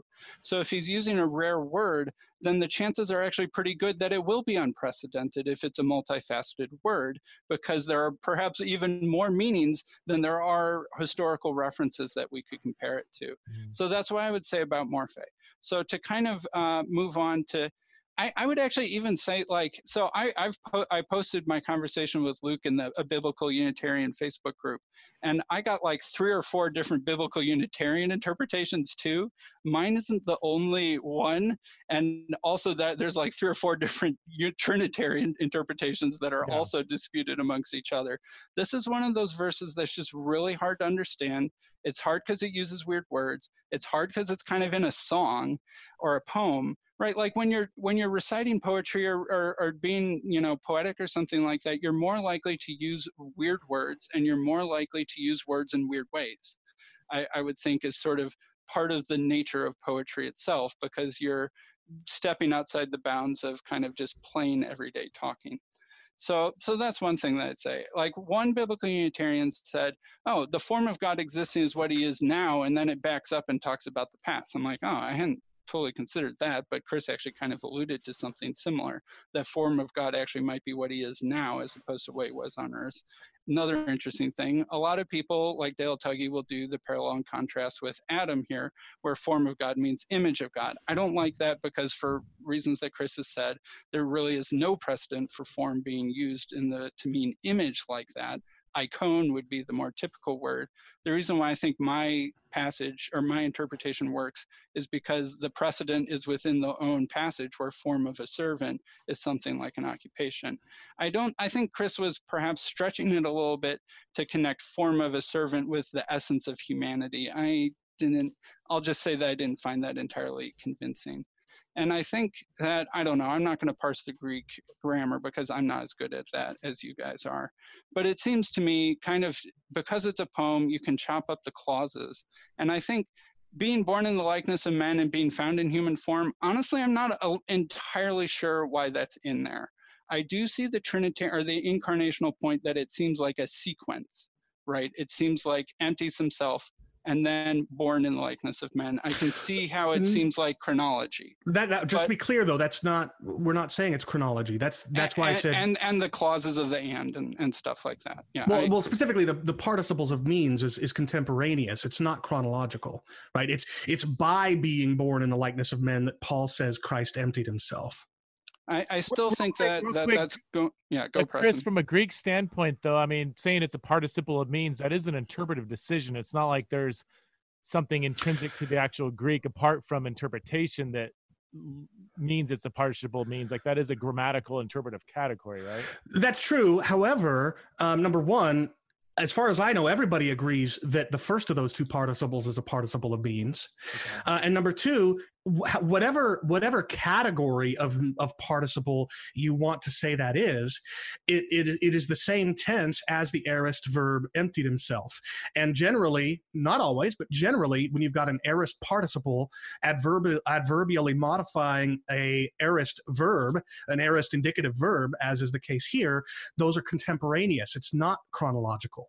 So what you've got is so i think what we're forced to say if we want to be true to the text, is that whatever whatever the whatever the whatever the category of mean of participle it is means purpose reason uh, simple temporal contemporaneousness whatever either way those two things are happening at the same time. In being born in the likeness of men christ emptied himself. Mm-hmm. that can't work in a unitarian reading that's my contention. And that's why I said the only way I think that Sam's reading of this can can be held up is if you split those two participles. So you've got emptied himself taking the form of a servant and those two things are happening at the same time. And then you leave a big pause and you begin with being born in the likeness of men. But that's but that's contrary to all the English translations. It's contrary to the, the Greek mm-hmm. critical editions of the Greek New Testament. And there's really no justifiable reason for putting the break there unless you want to find it there. That's my contention anyway. No, that's, that's well, that's, that's good. Sure. I mean, I would say, look, I, I'm not going to be able to compete with you on on Greek splicing, and so I I won't be able to get into the weeds with you on that. I I would just say, kind of at the highest level, that I think that it's mentioning Jesus's humanity to further highlight his humility, and that I don't think it's trying to communicate the way in which he emptied himself, but it's communicating about how that we can relate to him. Well, well, let me push back on you on that, Sam, because you said something really important. You said that Paul is trying to connect his humanity with his humility. How is anybody humble? How does anybody make a choice to be humble simply by being human? Well, I'm saying that the example is that we can relate to his humility through his humanity. Sorry, I Okay. Maybe. Well, we can. Leg- I. I. Let. I. I'll, that's really what I meant. Understood. Understood. But but and, and, this is something that you I think briefly mentioned in your conversation with Luke, and Dale Tuggy presses it even more. So I, I don't want to just. I, I don't want to assume that you are particularly guilty of this. I'll just say Dale is particularly guilty of this, saying that it would make no sense for Paul to offer Christ as an example of humility if what he's talking about is his incarnation, because no human being can relate to giving up one's divine nature in order to become human. But that's utterly irrelevant because what you can, what humans can relate to is treating equals as if they're our superiors right um, my my boss is ontologically my superior or let's put it this way my wife is both ontologically and relationally my equal. Um, if if egalitarianism is true and if complementarianism is true at least we're still ontologically equal right? But but when I treat her as my superior, that is taking somebody who's my equal and treating them as my superior. And I think that's exactly what Paul is saying here in Philippians 2. God, the Son, though he enjoyed equality with God, existing in the form of God, submitted himself to the Father. So he's he's he's treating an equal as if he's a superior. And that is, in fact, something that we human beings can easily relate to, just not on the divine human level, more on you know uh, the the human to human level. So but couldn't he treat his um, ontological equal as a superior without incarnating himself? I don't. I don't yeah, but I don't think that would be humility. That's that's what I'm saying. It's not humble to treat somebody who's ontologically superior to you as your superior. That's just common sense. You're all you're doing is doing what you're supposed to do.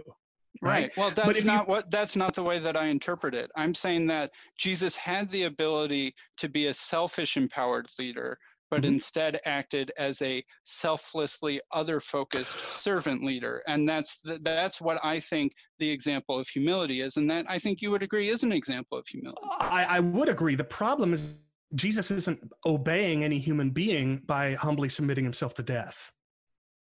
Yeah, but right? he's obeying what, what is, God, which kind of exactly to, which and speaks the, to my point. But well, well but it doesn't anyway. Uh, because because we both believe that the Father's God and that Jesus is here submitting to God. The but what isn't humble is obeying the one to whom you're obligated to obey. Right? To well, obey, to be obedient. Been, Jesus could have been disobedient, though right? And right. he could have tried to usurp his father.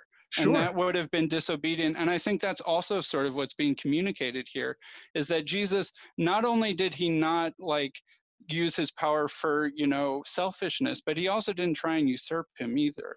I but think that's, that's not, but but uh, right, I understand. And what I'm arguing, and what a lot of Trinitarians argue, is that what isn't an example of humility.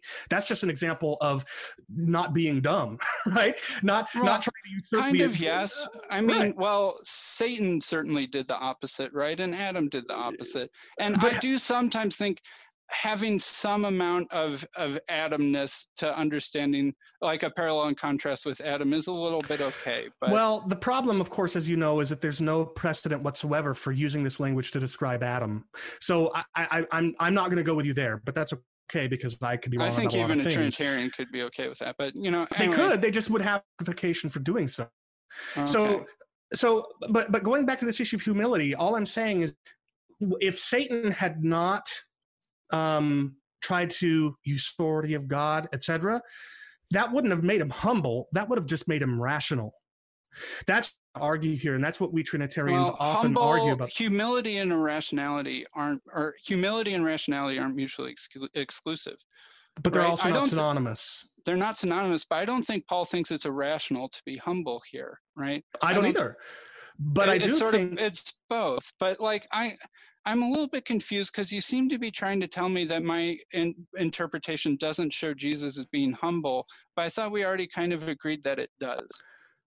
I'm saying it doesn't show him to be humble to the one whom the text says he is humble toward. Well, he's also obedient to God. I don't see how that's mutually right. exclusive with my reading. Because, because it's, it's like both of those things at the same time. Yeah, but but humility is not demonstrated in obeying an ontological superior. That's what I think am saying. It, I think it is. Okay. Well, I, I think that's obviously so, a place where we disagree. If a sergeant obeys his general, he's both being rational and he's being humble. Well, number one, a general isn't ontologically superior to a sergeant. God is ontologically superior to a creature. And so being obedient to the creator is being rational. I don't know that I would consider that humble. You might, and that's okay, but that's well, that's I know some arrogant atheists that I'll point you to to show you people who think that they can be arrogantly superior to their creator and I would say they're not being humble, whereas a good Christian is humble to God and he is our ontological sure. superior. So, so, so again, I am not quite sure exactly where you're going with this. That's fine. But so I'll just reiterate the points I made in my opening. Number one, form of God and equality of God are both phrases, uh, uh, terms, idioms, whatever, that contemporary Jews use to refer to God alone. So already, it's not just that Paul would be doing something unprecedented with that language by using it to describe a creature. More than that, he would be using language that already to God's being and using it to refer to somebody who is definitionally ontologically not God. That's that's taking it to a whole other level. Number two, these these participles are the are the there's no indication here that he's talking about a particular kind of human, like a lowman, an ordinary human, as opposed to a, a somebody born in the lap of luxury. He's just about human humanity full stop coming human and number three he says becoming human is the at the very least contemporaneous with his emptying himself. So the only way to make sense of this passage consistently at least if you want to deal with the original language is to affirm that christ pre-existed his incarnation. Hey guys um i know we're already like two hours i got i got my din i could smell my dinner upstairs just waiting for me and we're over two hours um uh, Sam, uh, why don't you uh, can you can you maybe give one more response to Chris's last statement? He kind of summed up his view Sure. that you articulated at the beginning. He kind of summed it up. Do you want to give us maybe a 30 second summary of what, what you're saying Yeah. about this, this passage in particular, and then I'll close this out? Sure. So in Matthew 20, um, the, the mother of the sons of Zebedee asks if, you know, her sons can sit at his left and right hand. And Jesus, you know, rebukes them saying that it's not his to give, which is an interesting thing for God to say.